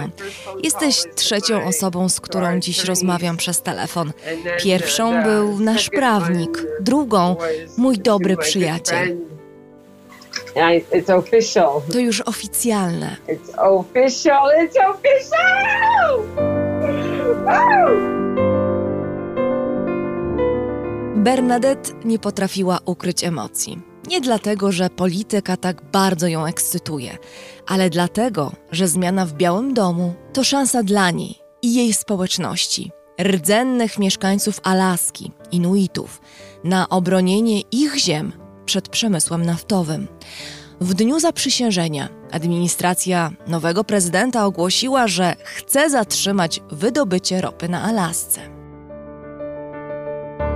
a więc decyzję byłego już prezydenta Donalda Trumpa, który wywalczył otwarcie rezerwatu na Alasce, zwanego Arctic National Wildlife Refuge, w skrócie ANRWA, dla przemysłu wydobycia ropy naftowej. Mój znajomy biznesmen zapytał? Wiesz, że masz rezerwat w ustawie? Odparłem, że pojęcia nie mam i kogo to obchodzi.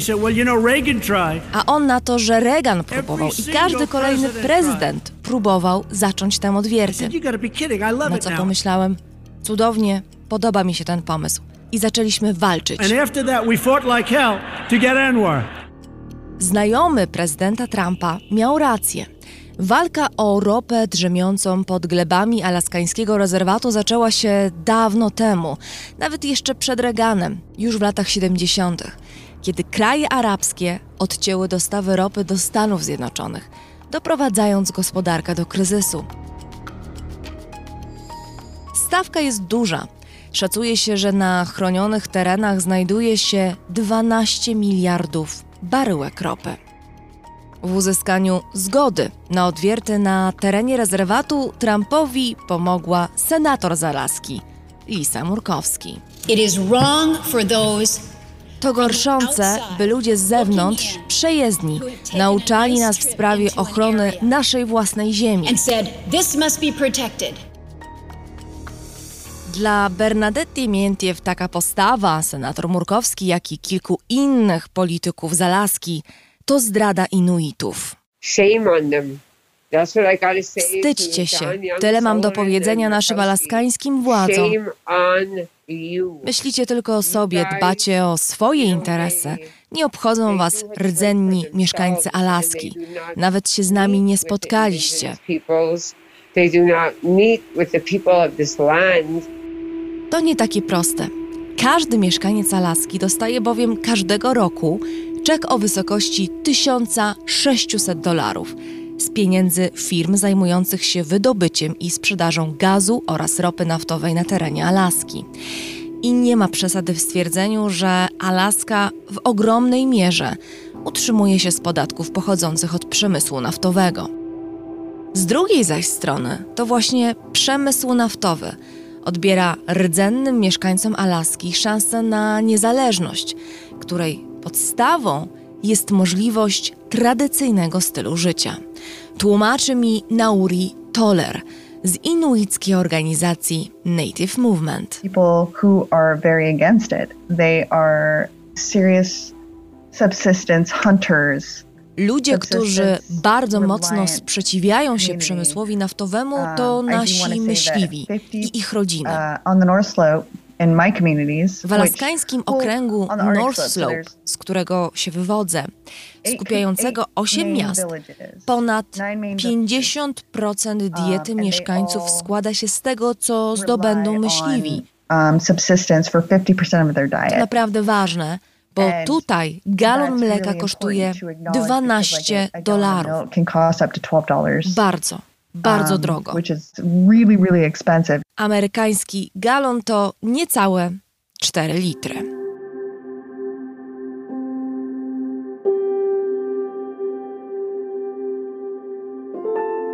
Pieniądze są ważne, ale tu chodzi o coś więcej. O przetrwanie świata, który istniał na Alasce tysiące lat temu, na długo zanim na tych terenach pojawili się pierwsi kolonizatorzy.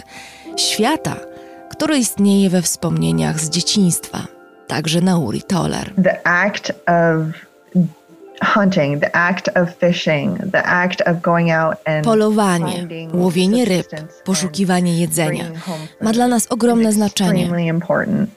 And then beyond that, the act of eating it, like that's Podobnie jak spożywanie go. Daje nam poczucie egzystencjalnej jedności z naszą ziemią.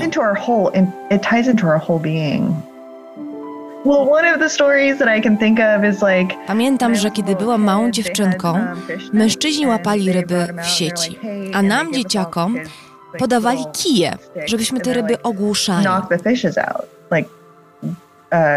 Bang them unconscious. And I was so like appalled by the idea, and I was like, why would I do that to a fish? Z przerażeniem spojrzałam na kij i na ryby i powiedziałam, że nie mogę tego zrobić.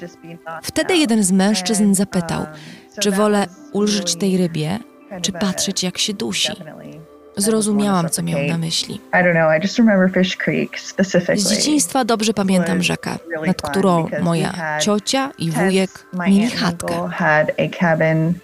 Przypływaliśmy tam łódką, mężczyźni szli polować na renifery i łowić ryby. Potem wszyscy razem wędziliśmy ryby, a z mięsa renifera kobiety robiły zupę. And then we would all kind of work to um, dry out the fish, to cook the caribou in a soup for the dinner. Być może z perspektywy naszej zachodniej wrażliwości trudno zrozumieć, na czym polega miłość do zwierząt ludzi, których sposobem na życie jest polowanie.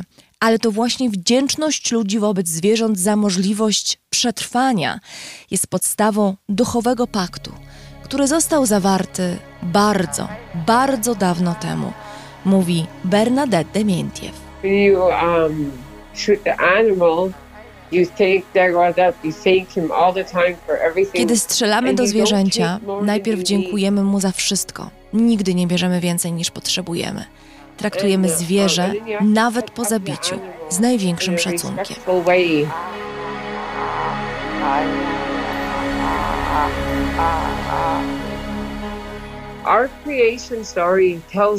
Nasza legenda mówi, że były takie czasy, kiedy potrafiliśmy rozmawiać z reniferami. Wtedy złożyliśmy sobie przysięgę, że będziemy się nawzajem szanować i troszczyć o siebie. honor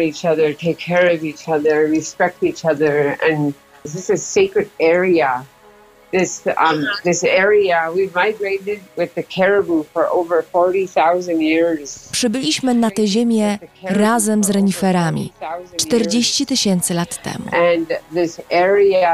Miejsce, w którym planowane są odwierty, to święte miejsce. Do tego stopnia święte, że nasza noga nigdy tam nie stanęła. To miejsce, które renifery wybrały na swoje lęgowisko. Udają się tam, by wydać na świat młode. My jesteśmy ludem spokrewnionym z reniferami. Renifery to nasza And rodzina. we are caribou people.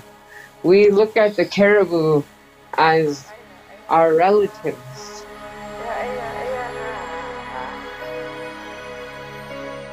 Rezerwat na Alasce jest największym obszarem nienaruszonej przyrody na terenie Stanów Zjednoczonych.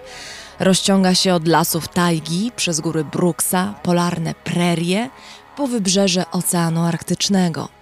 jest domem nie tylko dla wspomnianych migrujących stad reniferów, ale także niedźwiedzi polarnych, lisów i ponad 200 gatunków ptaków. Nie ma tutaj ani jednej, choćby gruntowej drogi. Żyjący tu Inuici używają pradawnych szlaków rzecznych i pieszych i chcieliby, żeby tak zostało. Leave us alone. Stay out of our sacred land. Prosimy tylko o to, żeby zostawiono nas w spokoju i nie wchodzono na naszą świętą ziemię. Chcemy tylko żyć tak, jak zawsze żyliśmy. O nic więcej nie prosimy. Nie prosimy o pracę, o szkoły. Chcemy tylko móc żyć na naszej ziemi, wśród roślin i zwierząt, którymi obdarował nas Stwórca. The land and the animals that Creator blessed us with.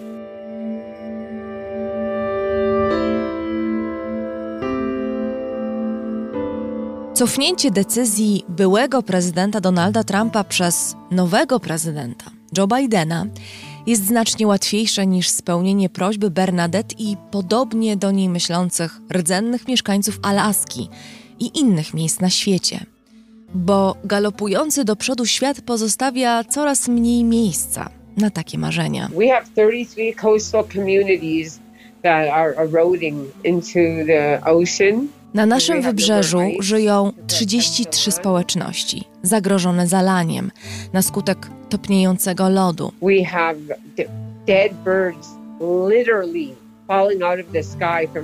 Mamy martwe ptaki, które dosłownie spadają z głodu z nieba, bo nie mogą nic upolować. Dwa lata temu tysiące ton zdechłych ryb gniło w naszych jeziorach i rzekach. Just rotting in our lakes and our rivers.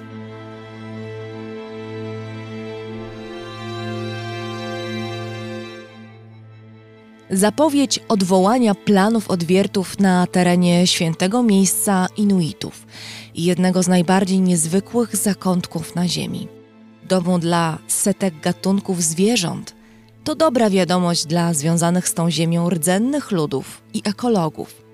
Dla innych to cios dla rozwoju Alaski, stracona szansa na nowe miejsca pracy. A może to zapowiedź nowych czasów, w których nie tylko państwa, ale też koncerny będą próbowały zastąpić paliwa kopalne zieloną energią.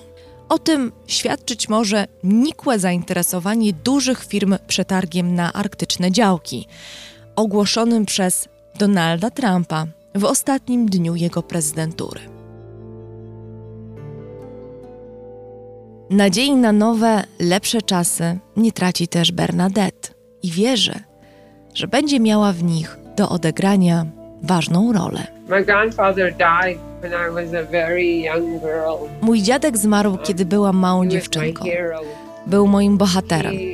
Nigdy nie nauczył mnie jednak mówić w naszym rdzennym języku. Przez długi czas nie mogłam mu tego wybaczyć. Byłam wściekła. Potem zrozumiałam, że to były czasy, kiedy byliśmy karani za mówienie w naszym języku. Mój dziadek nie mógł przewidzieć, że przyjdzie w końcu czas, kiedy rdzenne ludy powstaną i będą walczyć o swoją tożsamość i swój tradycyjny sposób życia.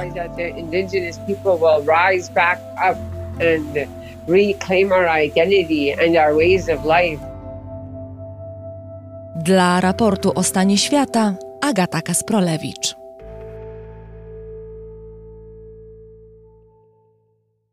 Everybody needs someone to show them what is possible. Everybody needs someone to go as far as she can see. I need to stand upon the shoulders of giants. I need a woman who's as big as me. When I was a little bitty baby sitting on my mama's knee, I looked around to see just what the future had in store for me. I needed to see women who were living without limits. I needed to see women making history. So I said, Give me a woman who can climb the tallest mountain. Give me a woman who can swim across the widest sea. Women need women who lead lives of boldest daring. Tell me their stories, they inspire me. Give me Amelia, who went soaring across the ocean. Winnie Mandela, who is gonna set her people free. Judy Chicago, who breaks all artistic silences. These women leave a precious legacy. When I was a young teenager, reading my 17, I looked around to see just what the future had in store for me. Women in the fashion mags were too small for my dream. I needed to see women just as big as me. So I said, Give me a woman who can climb the tallest mountain. Give me a woman who can swim across the widest sea. Women need women who lead lives of boldest daring. Tell me their stories, they inspire me. I know of women all across the nation leading lives of courage in the face of fear and poverty. One in an abusive home, one raises her five children. Women, we need a new mythology. Now that I'm a grown up woman living in society, I still look around to see just what the future holds for me. I still need women who are shooting like the comet so I can leave my own starlight in this galaxy. And I say, give me a woman who can climb the tallest mountain. Give me a woman who can swim across the widest sea. Women need women who lead lives of boldest daring. Tell me their stories, they inspire me. Won't you please tell me their stories, they inspire me. I'd like to tell you their stories, they inspire me. Won't you tell me their stories, they inspire me. Won't you please tell me your story, you inspire me. I'd like to tell you their stories, they inspire me. Won't you please tell me those stories, they inspire me. I'd like to hear your story, you inspire me. Alaskańska artystka Libby Roderick w raporcie o stanie świata. I to jest dobry moment, żeby podziękować Państwu za to, że od prawie roku wspieracie raport o stanie świata.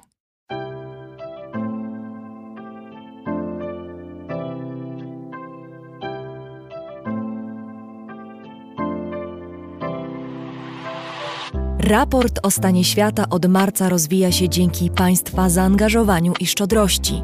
To dzięki Wam możemy opowiadać o świecie przy pomocy dźwięków.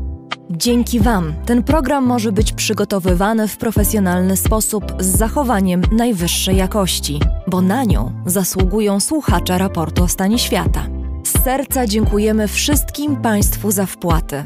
Wasza hojność jest dla nas ogromnym zobowiązaniem. Zbiórka na patronite.pl ciągle trwa. Zachęcam do udziału w niej. Najhojniejsi patroni raportu o stanie świata to Książki dostępne dla każdego za tyle, ile chcesz zapłacić. Bierz i czytaj. Firma Prosper z Sosnowca, hurtownia elektroenergetyczna i właściciel marki Czystuś.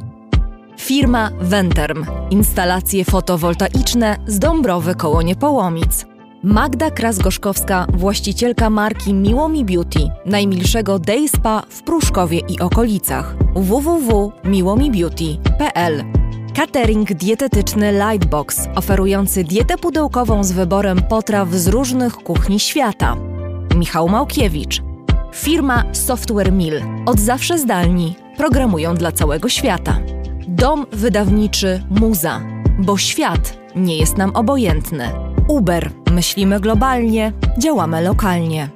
A także firma Ampio Smart Home. BIMV.pl. Kursy online dla inżynierów. Mariusz Drużyński. Palarnia kawy La Cafo z Augustowa. Gosia i Michał Kowalczewscy. Alan Meller. Aplikacja Moja Gazetka. Polska proekologiczna aplikacja zakupowa z gazetkami promocyjnymi i nie tylko. Moja gazetka Kupuj mądrze. Paweł Nowy Nowak. Michał Piętoń, projektant znaków graficznych. Wydawnictwo Uniwersytetu Łódzkiego. Nauka w dobrym wydaniu. Fundacja Wasowskich, opiekująca się spuścizną Jerzego Wasowskiego i wydawca książek Grzegorza Wasowskiego. Szczegóły na wasowscy.com. Dziękujemy bardzo. To dzięki Państwu mamy raport o stanie świata.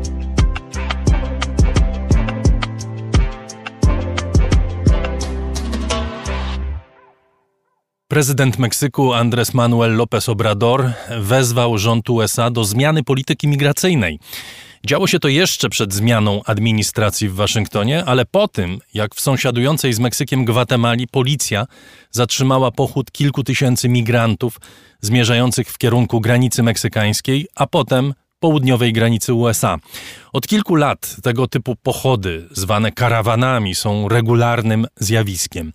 I regularnie policja i służby bezpieczeństwa krajów stojących na drodze do granicy amerykańskiej próbują zniechęcić ludzi, zwykle nieskutecznie, do ucieczki do Ameryki. W studio Maciej Okraszewski, autor podcastu Dział Zagraniczny. Witam cię serdecznie. Dzień dobry Państwu. Opowiedzmy o tym ostatnim pochodzie z Hondurasu w kierunku y, amerykańskiej granicy. Co to są za ludzie? Dlaczego zdecydowali się po raz kolejny, bo większość z nich pewnie po raz kolejny, y, dotrzeć do amerykańskiej granicy? W tym przypadku wielu z tych, którzy idą, być może szła akurat po raz pierwszy. I może zacznę od tego. W listopadzie Honduras e, nawiedziły dwa bardzo potężne huragany, jeden po drugim. W zasadzie nie tylko Honduras, bo też Nicaraguę, właśnie też Gwatemalę, ale Honduras był największą ofiarą.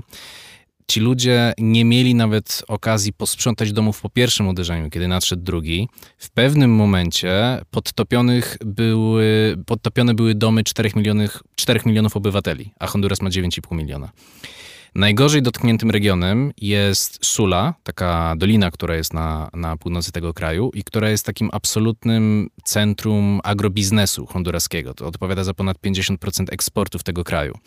Ocenia się, że szkody są na kilkanaście miliardów dolarów. Do tej pory, kilka tygodni po tej sytuacji, ponad 100 tysięcy osób wciąż mieszka w obozowiskach, w namiotach, co oczywiście też przyczynia się do rozprzestrzeniania koronawirusa, bo jest całkowicie sytuacja pozbawiona jakiejś formy utrzymywania dystansu społecznego albo nawet zachowywania środków higieny osobistej.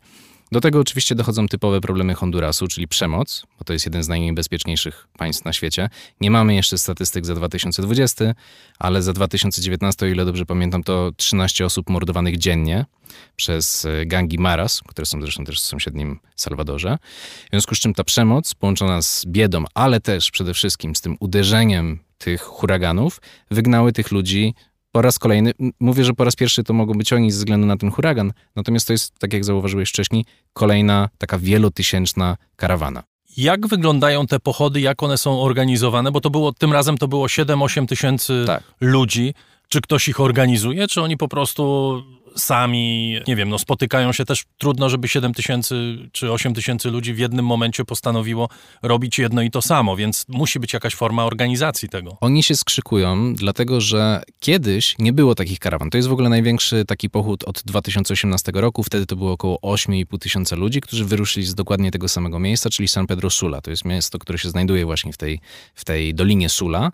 Zresztą jedno z najniebezpieczniejszych w Hondurasie, ale też takie centrum przemysłowe tego kraju. Oni zaczęli chodzić w karawanach dlatego, że stało się niebezpieczne przemieszczanie w małych grupach, ponieważ w pewnym momencie odwrócił się trend, to znaczy to nie Meksykanie zaczęli nielegalnie emigrować do Stanów Zjednoczonych, chociaż to oczywiście w dalszym ciągu się dzieje, natomiast w pewnym momencie zaczęło przybywać coraz więcej migrantów z Ameryki Środkowej, właśnie z Salwadoru, z Hondurasu, z Gwatemali. I oni byli napadani w Meksyku przez meksykańskie gangi, przez kartele narkotykowe, które zaczynały się rozpadać na coraz mniejsze grupy przestępcze, w związku z czym dużo łatwiejszym sposobem zarobku dla nich było kogoś pojmać, wziąć na zakładnika, wymagać okupu od rodziny itd. I e, ci migranci, którzy wcześniej jeździli pociągami towarowymi, to się nazywa La Bestia, e, tak się nazywa ten system właśnie tych, tych pociągów towarowych już w Meksyku, uznali, że po prostu bezpieczniej będzie się zbijać w te grupy wielotysięczne. I w tej chwili w praktyce wygląda to tak, że działa kilka organizacji na miejscu, głównie właśnie w Hondurasie, bo większość tych migrantów jest stamtąd. To są organizacje, które pomagają im się zbijać w takie grupy, natomiast oni nie organizują kolumny w tym sensie, że taka kolumna nie ma jakiegoś szefa który decyduje, teraz idziemy. To jest raczej kolektywne zarządzanie przez ludzi, którzy są na miejscu w trakcie tego pochodu, wybierani jako, tacy, jako taka starszyzna takiego pochodu. Pamiętajmy, że tam jest bardzo dużo dzieci. Wśród tych kilku tysięcy, które już zostały do Hondurasu odesłane z Gwatemali, to jest w tej chwili chyba 600 dzieciaków niepełnoletnich. W związku z czym ci starsi mają pilnować przede wszystkim porządku, bo 8 tysięcy ludzi no to, jest, to jest małe miasteczko. Po drugie, oni decydują, kiedy iść, kiedy nie iść i, i, i, i w jakiej formie mają się przemieszczać. Wspomniałeś o tych dzieciach. To są dramatyczne historie indywidualnych osób, ale też jakieś siedlisko zapewne różnego rodzaju patologii, dramatów społecznych. Te dzieci same maszerują, Tak, tak, prawda? niektóre bez rodziców. Niekiedy rodzice zostawiają dzieci na miejscu, prawda? Nie wiem, dziadkom czy jakimś dalszym kuzynom po to, żeby uciec do Ameryki i ewentualnie próbować sprowadzać rodzinę, tak? Nie, no niektórzy z tych ludzi, którzy idą z własnymi dziećmi, to też są de facto dzieci. Tam są ludzie, którzy mają 20 lat i mają na przykład 4-letnie dziecko. Więc ym, mentalnie także to nie są, to nie są 40-letni e, ludzie, chociaż tacy oczywiście też się zdarzają. Tych dramatów jest bardzo wiele. One zdarzają się ciągle po drodze. Takie historie o tym, że dochodzi do wykorzystywania gdzieś po drodze w trakcie tej kolumny, też jest sporo. Generalnie wyobraźmy sobie tak dużą grupę ludzi, tam zawsze musi dochodzić do jakichś tarć, jest problem z dostarczaniem żywności, jest problem właśnie z higieną. Czasami, jak opowiadają niektórzy, którzy tam idą, właśnie zdarza się, że przez dwa dni nic nie jedzą, w związku z czym to oczywiście też buduje negatywne napięcie, czasem są tam bójki. Także takie rzeczy się oczywiście też zdarzają, ale to, czego się najbardziej boją, to są z jednej strony gangi, a z drugiej strony właśnie służby bezpieczeństwa, bo to, co widzieliśmy w, w zeszłym tygodniu w Gwatemali, no to było brutalne po prostu bicie tych ludzi pałami. Jest zrozumiałe, dlaczego atakują te pochody gangi narkotykowe, czy w ogóle gangi przestępcze, próbując okraść ich albo wykorzystać w inny sposób. Natomiast y, dlaczego tak gwałtownie reagują służby bezpieczeństwa, czy to w Gwatemali, czy w Meksyku? Z dwóch powodów. Pierwszy, taki, który jest podawany jako oficjalny, ale on też jest powodem prawdziwym, jak mi się wydaje w tej chwili, no to jest koronawirus. Ponieważ zgodnie z prawem mieszkańcy Hondurasu, Salwadoru, Gwatemali nie potrzebują nawet paszportów, żeby przemieszczać się pomiędzy tymi krajami. Wystarczy, że pokażą dowód tożsamości na granicy i mają prawo do swobodnego przemieszczania się, tak jak my na przykład mamy prawo do takiego przemieszczania się w strefie Schengen. Natomiast wraz z rozwojem koronawirusa wszystkie te kraje wprowadziły obowiązek, żeby na granicy pokazywać negaty- wynik negatywnego testu.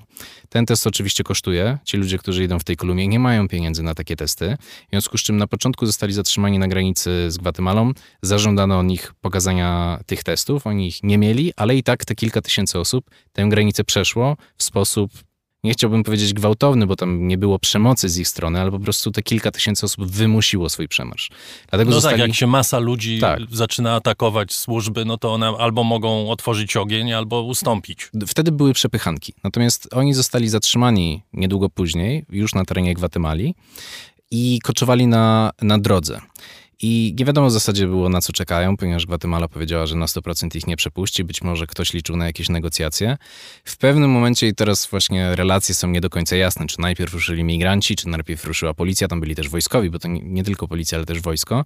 Ale no, doszło do tego, co widzieliśmy, czyli do po prostu bicia tych ludzi, zatrzymywania. 3 tysiące osób zostały odesłane od razu, 4,5 tysiąca w sumie w ciągu następnych dni.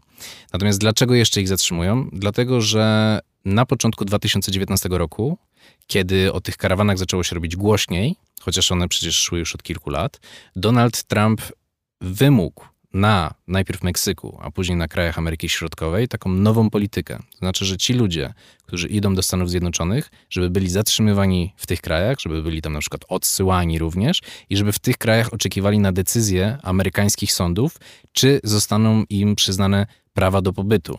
W, na przykład w tym roku w Hondurasie przepraszam, w zeszłym roku w Hondurasie miało wejść w życie takie prawo, które właśnie prezydent Trump podpisał z prezydentem Hernandezem, prezydentem Hondurasu jeszcze do tego roku, bo w tym roku mają być wybory w listopadzie. Zresztą podejrzanym przez amerykańską prokuraturę już oficjalnie o przemyt narkotyków do Stanów Zjednoczonych. Jego brat zresztą siedzi od zeszłego roku w amerykańskim więzieniu za przemyt kokainy. No ale zmierzam do tego, że taka umowa o tym, że właśnie wszyscy zatrzymani w Stanach, obywatele Hondurasu, będą odsyłani do Hondurasu i tam będą czekali na decyzję, miała wejść w życie, ale nigdy nie weszła ze względu na koronawirusa. Teraz być może się to zmieni wraz z Joe Bidenem. No właśnie. Y, Termin tej karawany być może ma znaczenie, prawda? Na kilka dni ruszyła przed objęciem władzy przez Bidena. Czy oni liczą na zmianę polityki amerykańskiej, a jeśli tak, to czy słusznie liczą? Wydaje się, że liczą, chociaż oglądałem też takie wywiady mm, dziennikarzy hiszpańskojęzycznych, którzy rozmawiali nie z, właśnie z tymi idącymi gdzieś na przedzie kolumny, tylko w trakcie.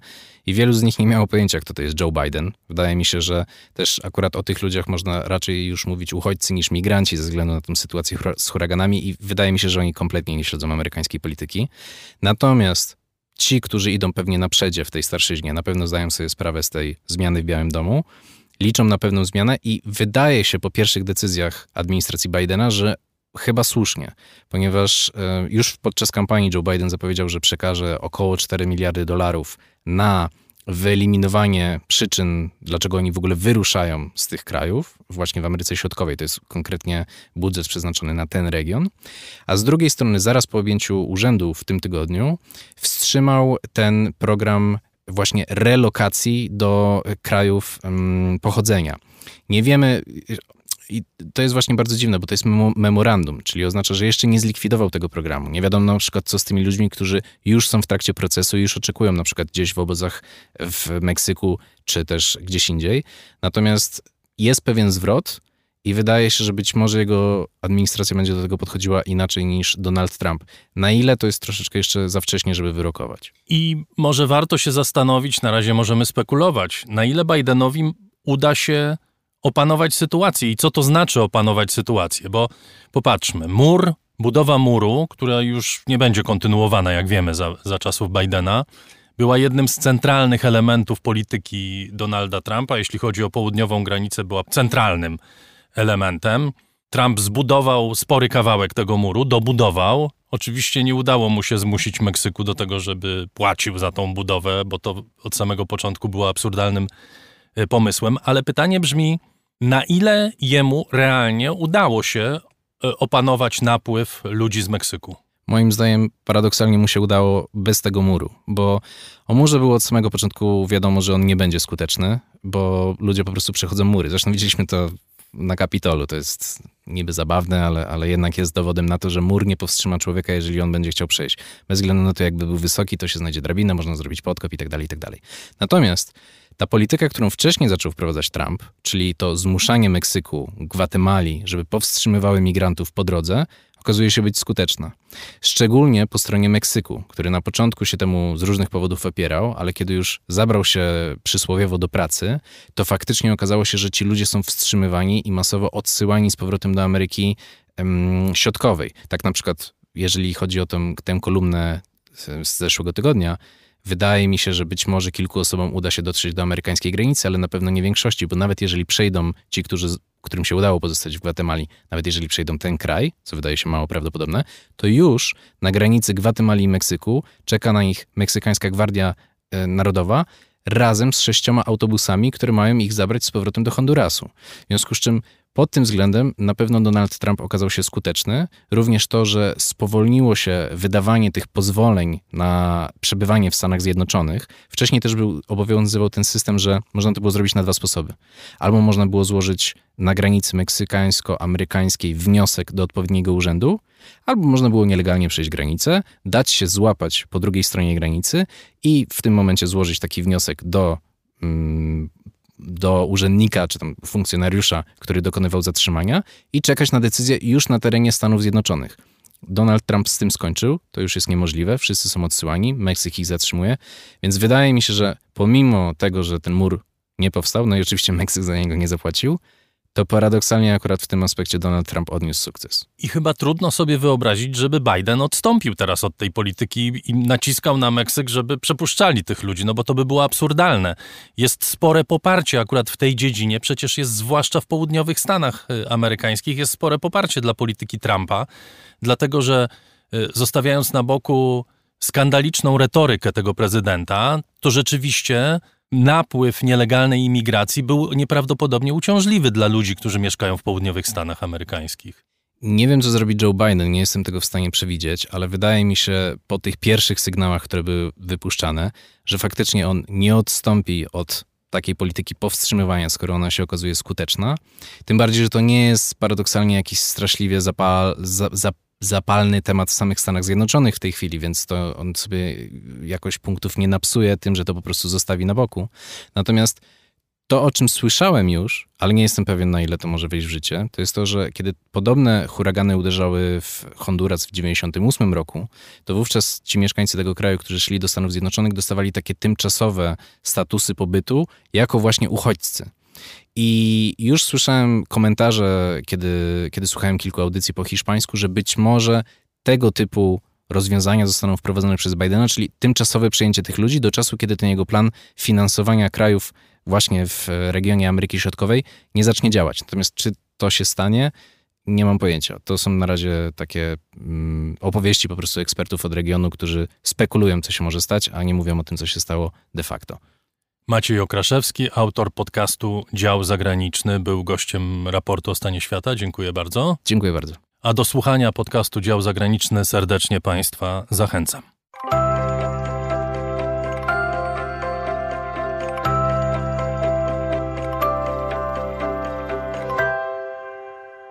Czas na 3R, czyli spotkanie z nauką, którą lubimy.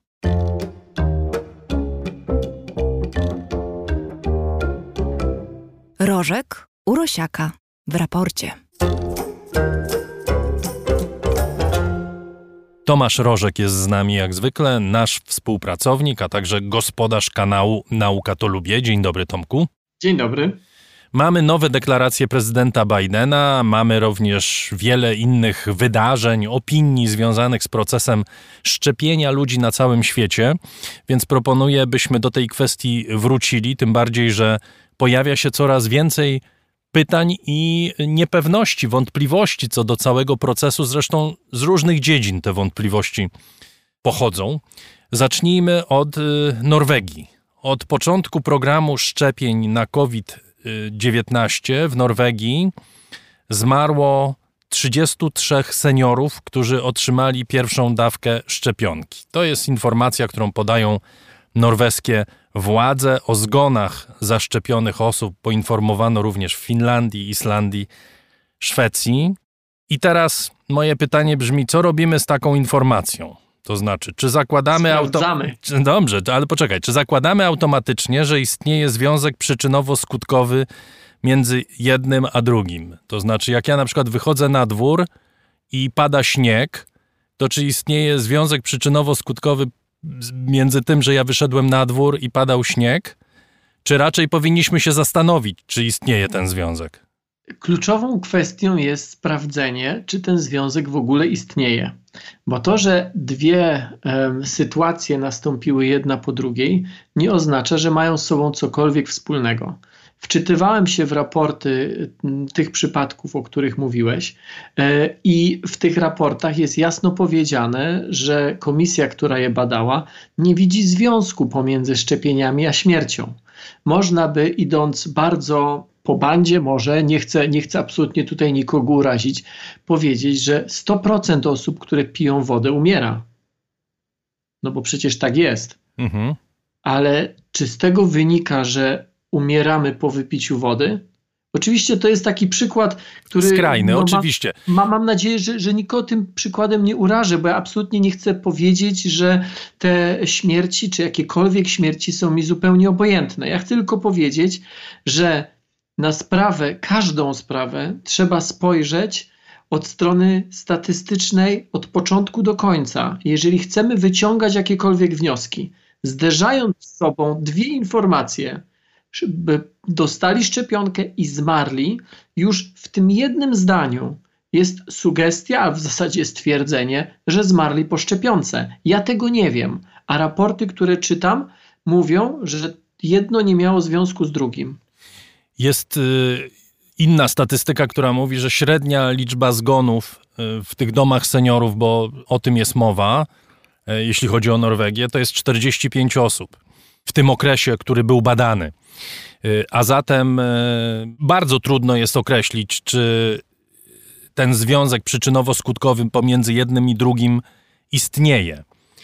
Co nie zmienia faktu, i tutaj prosiłbym Cię o ocenę, mimo że ja to mówię y, w sposób taki arbitralny, że nie zmienia faktu, ale być może tak jest, że mamy ciągle za mało danych, żeby wiedzieć, nie przypuszczać, nie spekulować, ale wiedzieć na 100%, jakie są cechy charakterystyczne tej szczepionki, a zwłaszcza jakie są skutki uboczne tej szczepionki. Można na to spojrzeć z dwóch stron. Z jednej strony można powiedzieć, mamy tych informacji wystarczająco dużo, żeby te szczepionki zarejestrować. Innymi słowy, komisje, które je rejestrowały, e, nie miały wątpliwości, że mm, kwestie bezpieczeństwa i skuteczności są wystarczające, żeby do takiej rejestracji mogło dojść. Z drugiej strony można jednak powiedzieć, że zawsze mamy za mało informacji, dlatego też prowadzi się badania na bieżąco, rejestruje się na bieżąco te tak zwane NOPy, e, robi się statystyki w zależności od wielu różnych zmiennych, nawet przy szczepionkach, które są na rynku 10 czy 20 lat. Więc nigdy nie będzie tak, że będziemy mieli wystarczająco dużo danych i będziemy mogli powiedzieć: Teraz już jesteśmy usatysfakcjonowani, wszystko wiemy, niczym się nie musimy przejmować. Zawsze będziemy mówili, każdy przypadek trzeba zbadać, trzeba rejestrować. Jeżeli okaże się, że te liczby e, zaczynają się jakoś zmieniać, a może się zaczną zmieniać, a może się będą zmieniać, to trzeba mieć tego świadomość i zastanowić się, dlaczego to się dzieje. Więc równocześnie, jak rasowy polityk, mówię i tak, i nie na to, co ty przed chwilą powiedziałeś. Tak, mamy za mało danych, bo zawsze tych danych jest za mało, i nie w tym sensie, że to nie jest tak, że wypuszczony został preparat, o którym nie wiemy nic, został podany, no i teraz siadamy, bierzemy ten przysłowiowy popcorn i się przyglądamy, co dalej się będzie działo. Badania trwają i to nas prowadzi do historii Izraela. Historii kraju, który zaszczepił jak dotąd największą część swojej populacji, to jest już w tej chwili około 12%. Dziwiliśmy się przez kilka tygodni, jak ten kraj sobie doskonale radzi ze szczepieniami, i teraz nagle koordynator szczepień w tym kraju, w Izraelu, profesor Nachmanasz, mówi po pierwsze, że jedna dawka może nie być skuteczna tak bardzo, jak się tego spodziewano, a z pewnością nie tak skuteczna, jak podaje to Pfizer, czyli 95%. I po drugie, co jest jeszcze bardziej istotne, epidemiolodzy w tym kraju mówią, że Izrael owszem zakupił mnóstwo tych szczepionek, ale w istocie dokonując tych zakupów, zgodził się, by jego populacja, by populacja Izraela stała się, i tutaj się używa takiego sformułowania, które no jakby jest bardzo ocenne, ale użyjmy go, królikiem doświadczalnym dla producentów oraz dla innych państw. Czy jest coś złego w takiej decyzji władz Izraela, jeżeli ona rzeczywiście zapadła, bo władze się na ten temat nie wypowiedziały? No więc kluczowe jest to, czy rzeczywiście ta decyzja zapadła Mówiąc szczerze, trochę mi to trudno zrozumieć, dlatego że. Znaczy, decyzja zapadła na pewno o zakupie ogromnej ilości szczepionek tak. i podjęcia szczepień w bardzo szybkim tempie. No, bo jakby tego nie zrobiono, to nie byłoby tylu zaszczepionych. To prawda. To są, I to są decyzje władz, z pewnością. To prawda. Pytasz o dwie różne rzeczy, więc zacznę od końca. E, ja nie wiem, czy ktokolwiek w Izraelu zgodził się na to, żeby społeczeństwo Izraela było traktowane jak, jak te myszki laboratoryjne czy, czy, czy doświadczalne świnki morskie. Tego nie wiem. Trudno mi to zrozumieć, dlatego że mm, Izrael nie zaczął szczepień przed zarejestrowaniem szczepionki, tylko krótko po zarejestrowaniu szczepionki. Innymi słowy, jeżeli ta szczepionka jest zarejestrowana i nawet godzinę po zarejestrowaniu tej szczepionki Izrael za, zaczął szczepić, to y, o jakim doświadczeniu tutaj mówimy? To Nie, mówimy, mówimy o tym, o, ty, o czym ty wspomniałeś. To znaczy, że niektóre szczepionki badane są nie przez dwa miesiące, tylko przez 10 lat.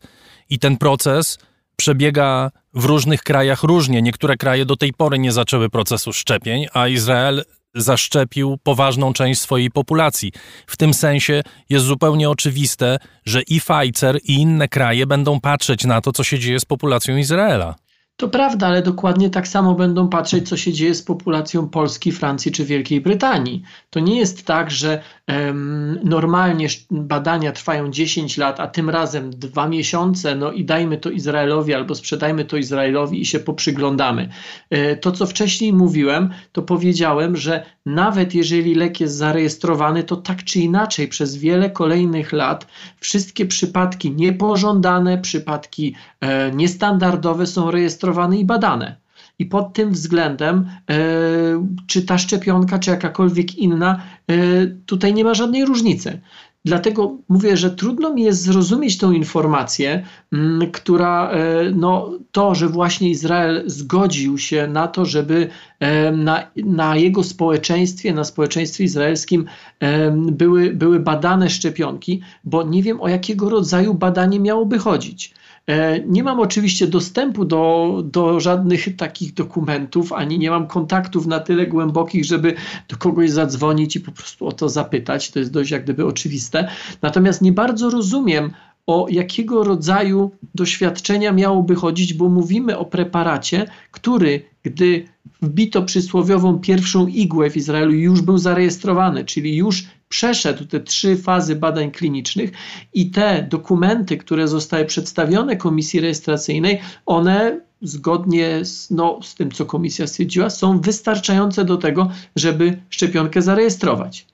Natomiast wcześniej zapytałeś o, czy wspomniałeś o e, takim, o, o wypowiedzi szefa izraelskiego programu szczepień, który powiedział, że skuteczność po pierwszej dawce to jest, o ile dobrze pamiętam, 33% powiedział, prawda? Mm, Okej. Okay. E, Pfizer ani nikt inny nigdy nie twierdził, że 95% jest po pierwszej dawce. Mówił jest po drugiej dawce i po odczekaniu dwóch dni po drugiej dawce. Po pierwszej dawce, z tego co pamiętam, to mówił o między 40 a 60%.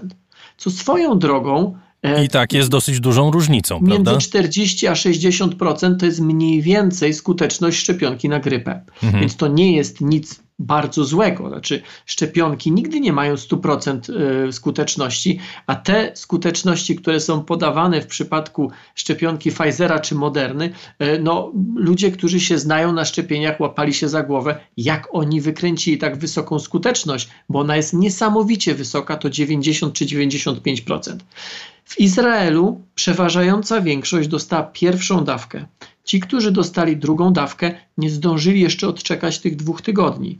Więc e, wczytując się znowu gdzieś tam głębiej, ja bym e, przyglądał się temu, ale nie wyciągałbym z tego jeszcze żadnych wniosków, tym bardziej, że e, przynajmniej z tych dokumentów, które można e, znaleźć, wynika, że tam nie robiono jakiejś przesadnie dogłębnej analizy statystycznej. Nie rozpatrywano osobno przypadków bezobjawowych, przypadków objawowych lekkich i ciężkich. Po prostu wszystkich wrzucono do jednego worka, przedzielono e, liczbę jedną przez drugą i wyszło 33%, co nie jest aż tak dalekie przecież od tych między 40 a 60. Więc ja bym się temu przyglądał, natomiast na razie nie widzę tej sensacji. Dobrze, jeszcze jedna bardzo ważna sprawa pojawiła się w ostatnich dniach, bo my oczywiście e, zwracamy uwagę na pewne wątpliwości czy polemiki, które prowadzone są wokół samej szczepionki i jej działania. Natomiast no, wygląda na to, że wszyscy chcą się szczepić. To znaczy, wszystkie państwa chcą mieć jak najwięcej tej szczepionki, nawet jeżeli ich obywatele w niektórych z tych krajów nie są do końca przekonani do szczepień, to państwa walczą o to, żeby jak najwięcej szczepionek mieć dla siebie. Pojawia się coś w rodzaju konkurencji między państwami. Prezydent Światowej Organizacji Zdrowia zwraca uwagę na nierównomierny rozdział tych szczepionek między kraje biedne i bogate. On sam mówił, że stoimy na progu katastrofalnej porażki moralnej. Kraje bogate wykupują szczepionki, bo mają pieniądze, mają logistykę, Tymczasem w wielu krajach biednych, w wielu krajach afrykańskich na przykład, czy azjatyckich w ogóle nie ruszył jeszcze proces szczepień. A przecież jest to pandemia, prawda? Jak sama nazwa wskazuje się, nie da rozwiązać tego problemu światowego przez zaszczepienie wszystkich Szwajcarów i Luksemburczyków. Tak, unijna komisarz do spraw zdrowia pani Stella Kyriakides, o ile dobrze wymawiam jej nazwisko, e, powiedziała coś, co jest takim pięknym bomotem, bo powiedziała, nikt nie jest bezpieczny, dopóki wszyscy nie są bezpieczni. w, sumie, w sumie prawda, ale to dotyczy no właśnie szczepienia. Znaczy sytuacja jest paradoksalna, bo w tym e, pędzie, w tej chęci kupienia jak największej liczby szczepionek, niektóre kraje tak mocno e, pogalopowały, że mają tych szczepionek więcej niż obywateli. I przecież te szczepionki nie mogą leżeć i czekać, aż wszyscy będą gotowi, bo. Chcę wierzyć, że one są odpowiednio przechowywane. No właśnie. E, natomiast rzeczywiście mnie się przypomina, zresztą to nie jest jedno, jednostkowy przypadek z takimi dyskusjami, z takimi debatami. E, no, mamy do czynienia bardzo, bardzo często. Wtedy, kiedy powstaje nowy lek, powstaje nowa technologia ratująca życie, e, po czym okazuje się, że oczywiście ona jest tylko dla bogatych. E, dla bogatych dlatego, że jest za droga, a musi się spłacić, no bo ktoś w nią zainwestował. A nawet jeżeli już się spłaciła, to jest argument, no to jest wolny rynek, więc firma farmaceutyczna, firma technologiczna ma prawo na tym zarobić. I pamiętam takie dyskusje, one trwały latami w przypadku leków na AIDS chociażby, gdzie w Europie, w Stanach Zjednoczonych e, ludzie, którzy byli zainfekowani, zostali zainfekowani, dostali po prostu, dostawali leki antyretrowirusowe i mogli z nimi normalnie funkcjonować, a równocześnie dziesiątki tysięcy ludzi w biednych krajach umierały. Nie dlatego, że tych leków nie było, tylko dlatego, że firmy farmaceutyczne nie chciały uwolnić patentów po to, żeby je można produkować niższym kosztem. W końcu pamiętam, e, szczegółów nie znam, musiałbym je sobie przypomnieć, ale pamiętam, że do jakichś porozumień doszło i rzeczywiście niektóre przynajmniej z nich zostały uwolnione. Teraz sytuacja jest tylko troszkę podobna. Mówię dlatego, że tylko troszkę, że rzeczywiście jest tak, że w niektórych krajach program szczepień w ogóle jeszcze nawet nie ruszył, bo na przykład ktoś się wepchał do kolejki. E, takim dużym, wpychającym się do kolejki były chociażby Stany Zjednoczone. E, wiadomo, że tam, gdzie jest więcej pieniędzy, tam firma farmaceutyczna chętniej sprzeda. E, natomiast tym razem sytuacja jest inna właśnie dlatego, że nagle się okazuje, że po pierwsze, tym razem to nie jest problem pieniędzy, tylko problem dostępności.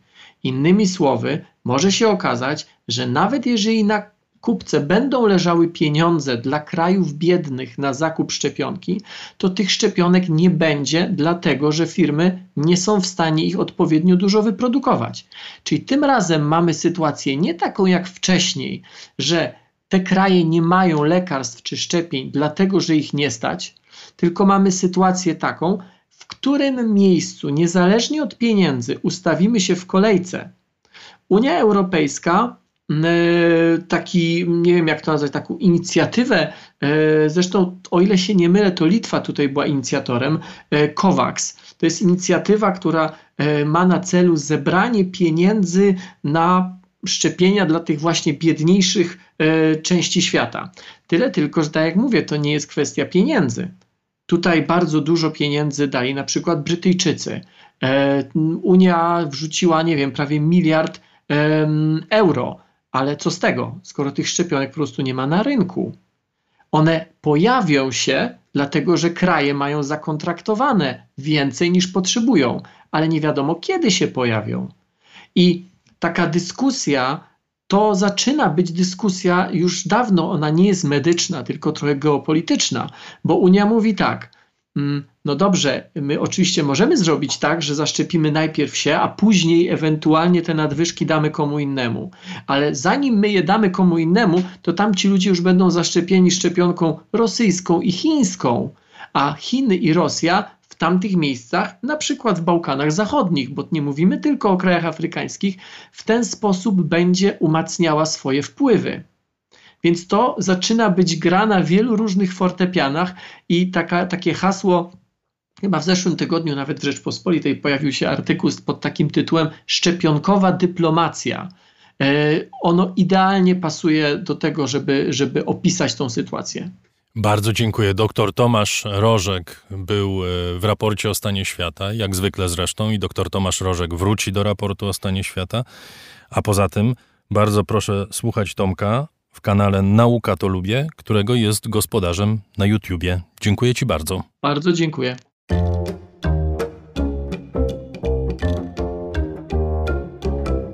Rożek Urosiaka w raporcie.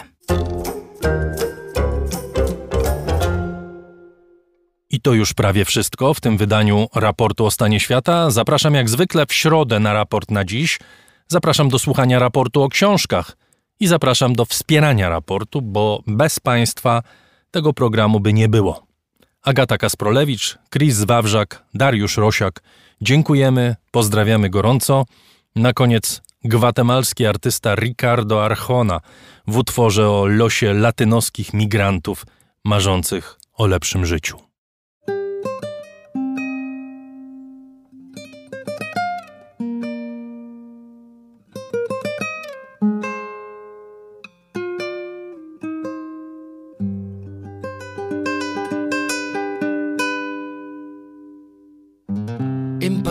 De camisas, un sombrero, Su vocación de aventurero, seis consejos, siete fotos, mil recuerdos. Empacó sus ganas de quedarse, su condición de transformarse en el hombre que soñó y no ha logrado. Dijo adiós con una mueca disfrazada de sonrisa y le suplicó a su Dios crucificado en la repisa el resguardo de los suyos. Y perforó la frontera como pudo. Si la luna suave se desliza por cualquier cornisa sin permiso alguno, porque el mojado precisa comprobar con visas que no esté Neptuno.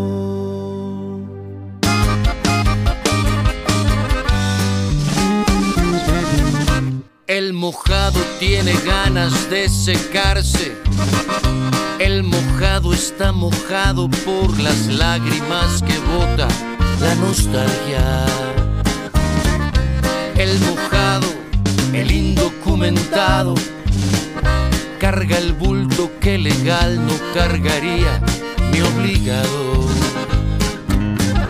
El suplicio de un papel lo ha convertido en fugitivo.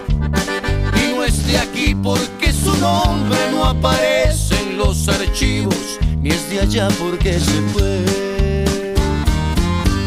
Si la se desliza por cualquier cornisa sin permiso alguno, porque el mojado precisa comprobar con visas que no esté Neptuno. Mojado, sabe a mentira tu verdad, sabe a tristeza la ansiedad de ver un freeway y soñar con la vereda conduce hasta tu casa. Mojado, mojado de tanto llorar, sabiendo que en algún lugar espera un beso haciendo pausa desde el día en que te marchaste.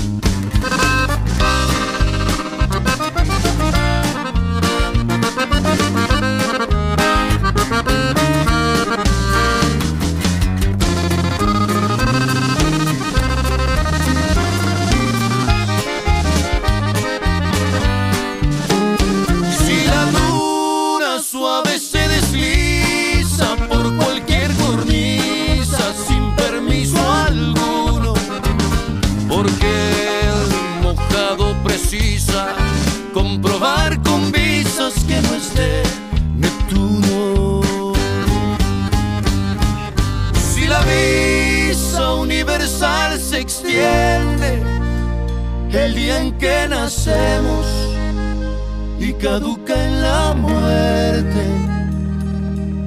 Porque te persiguen mojado si el cónsul de los cielos ya te dio permiso.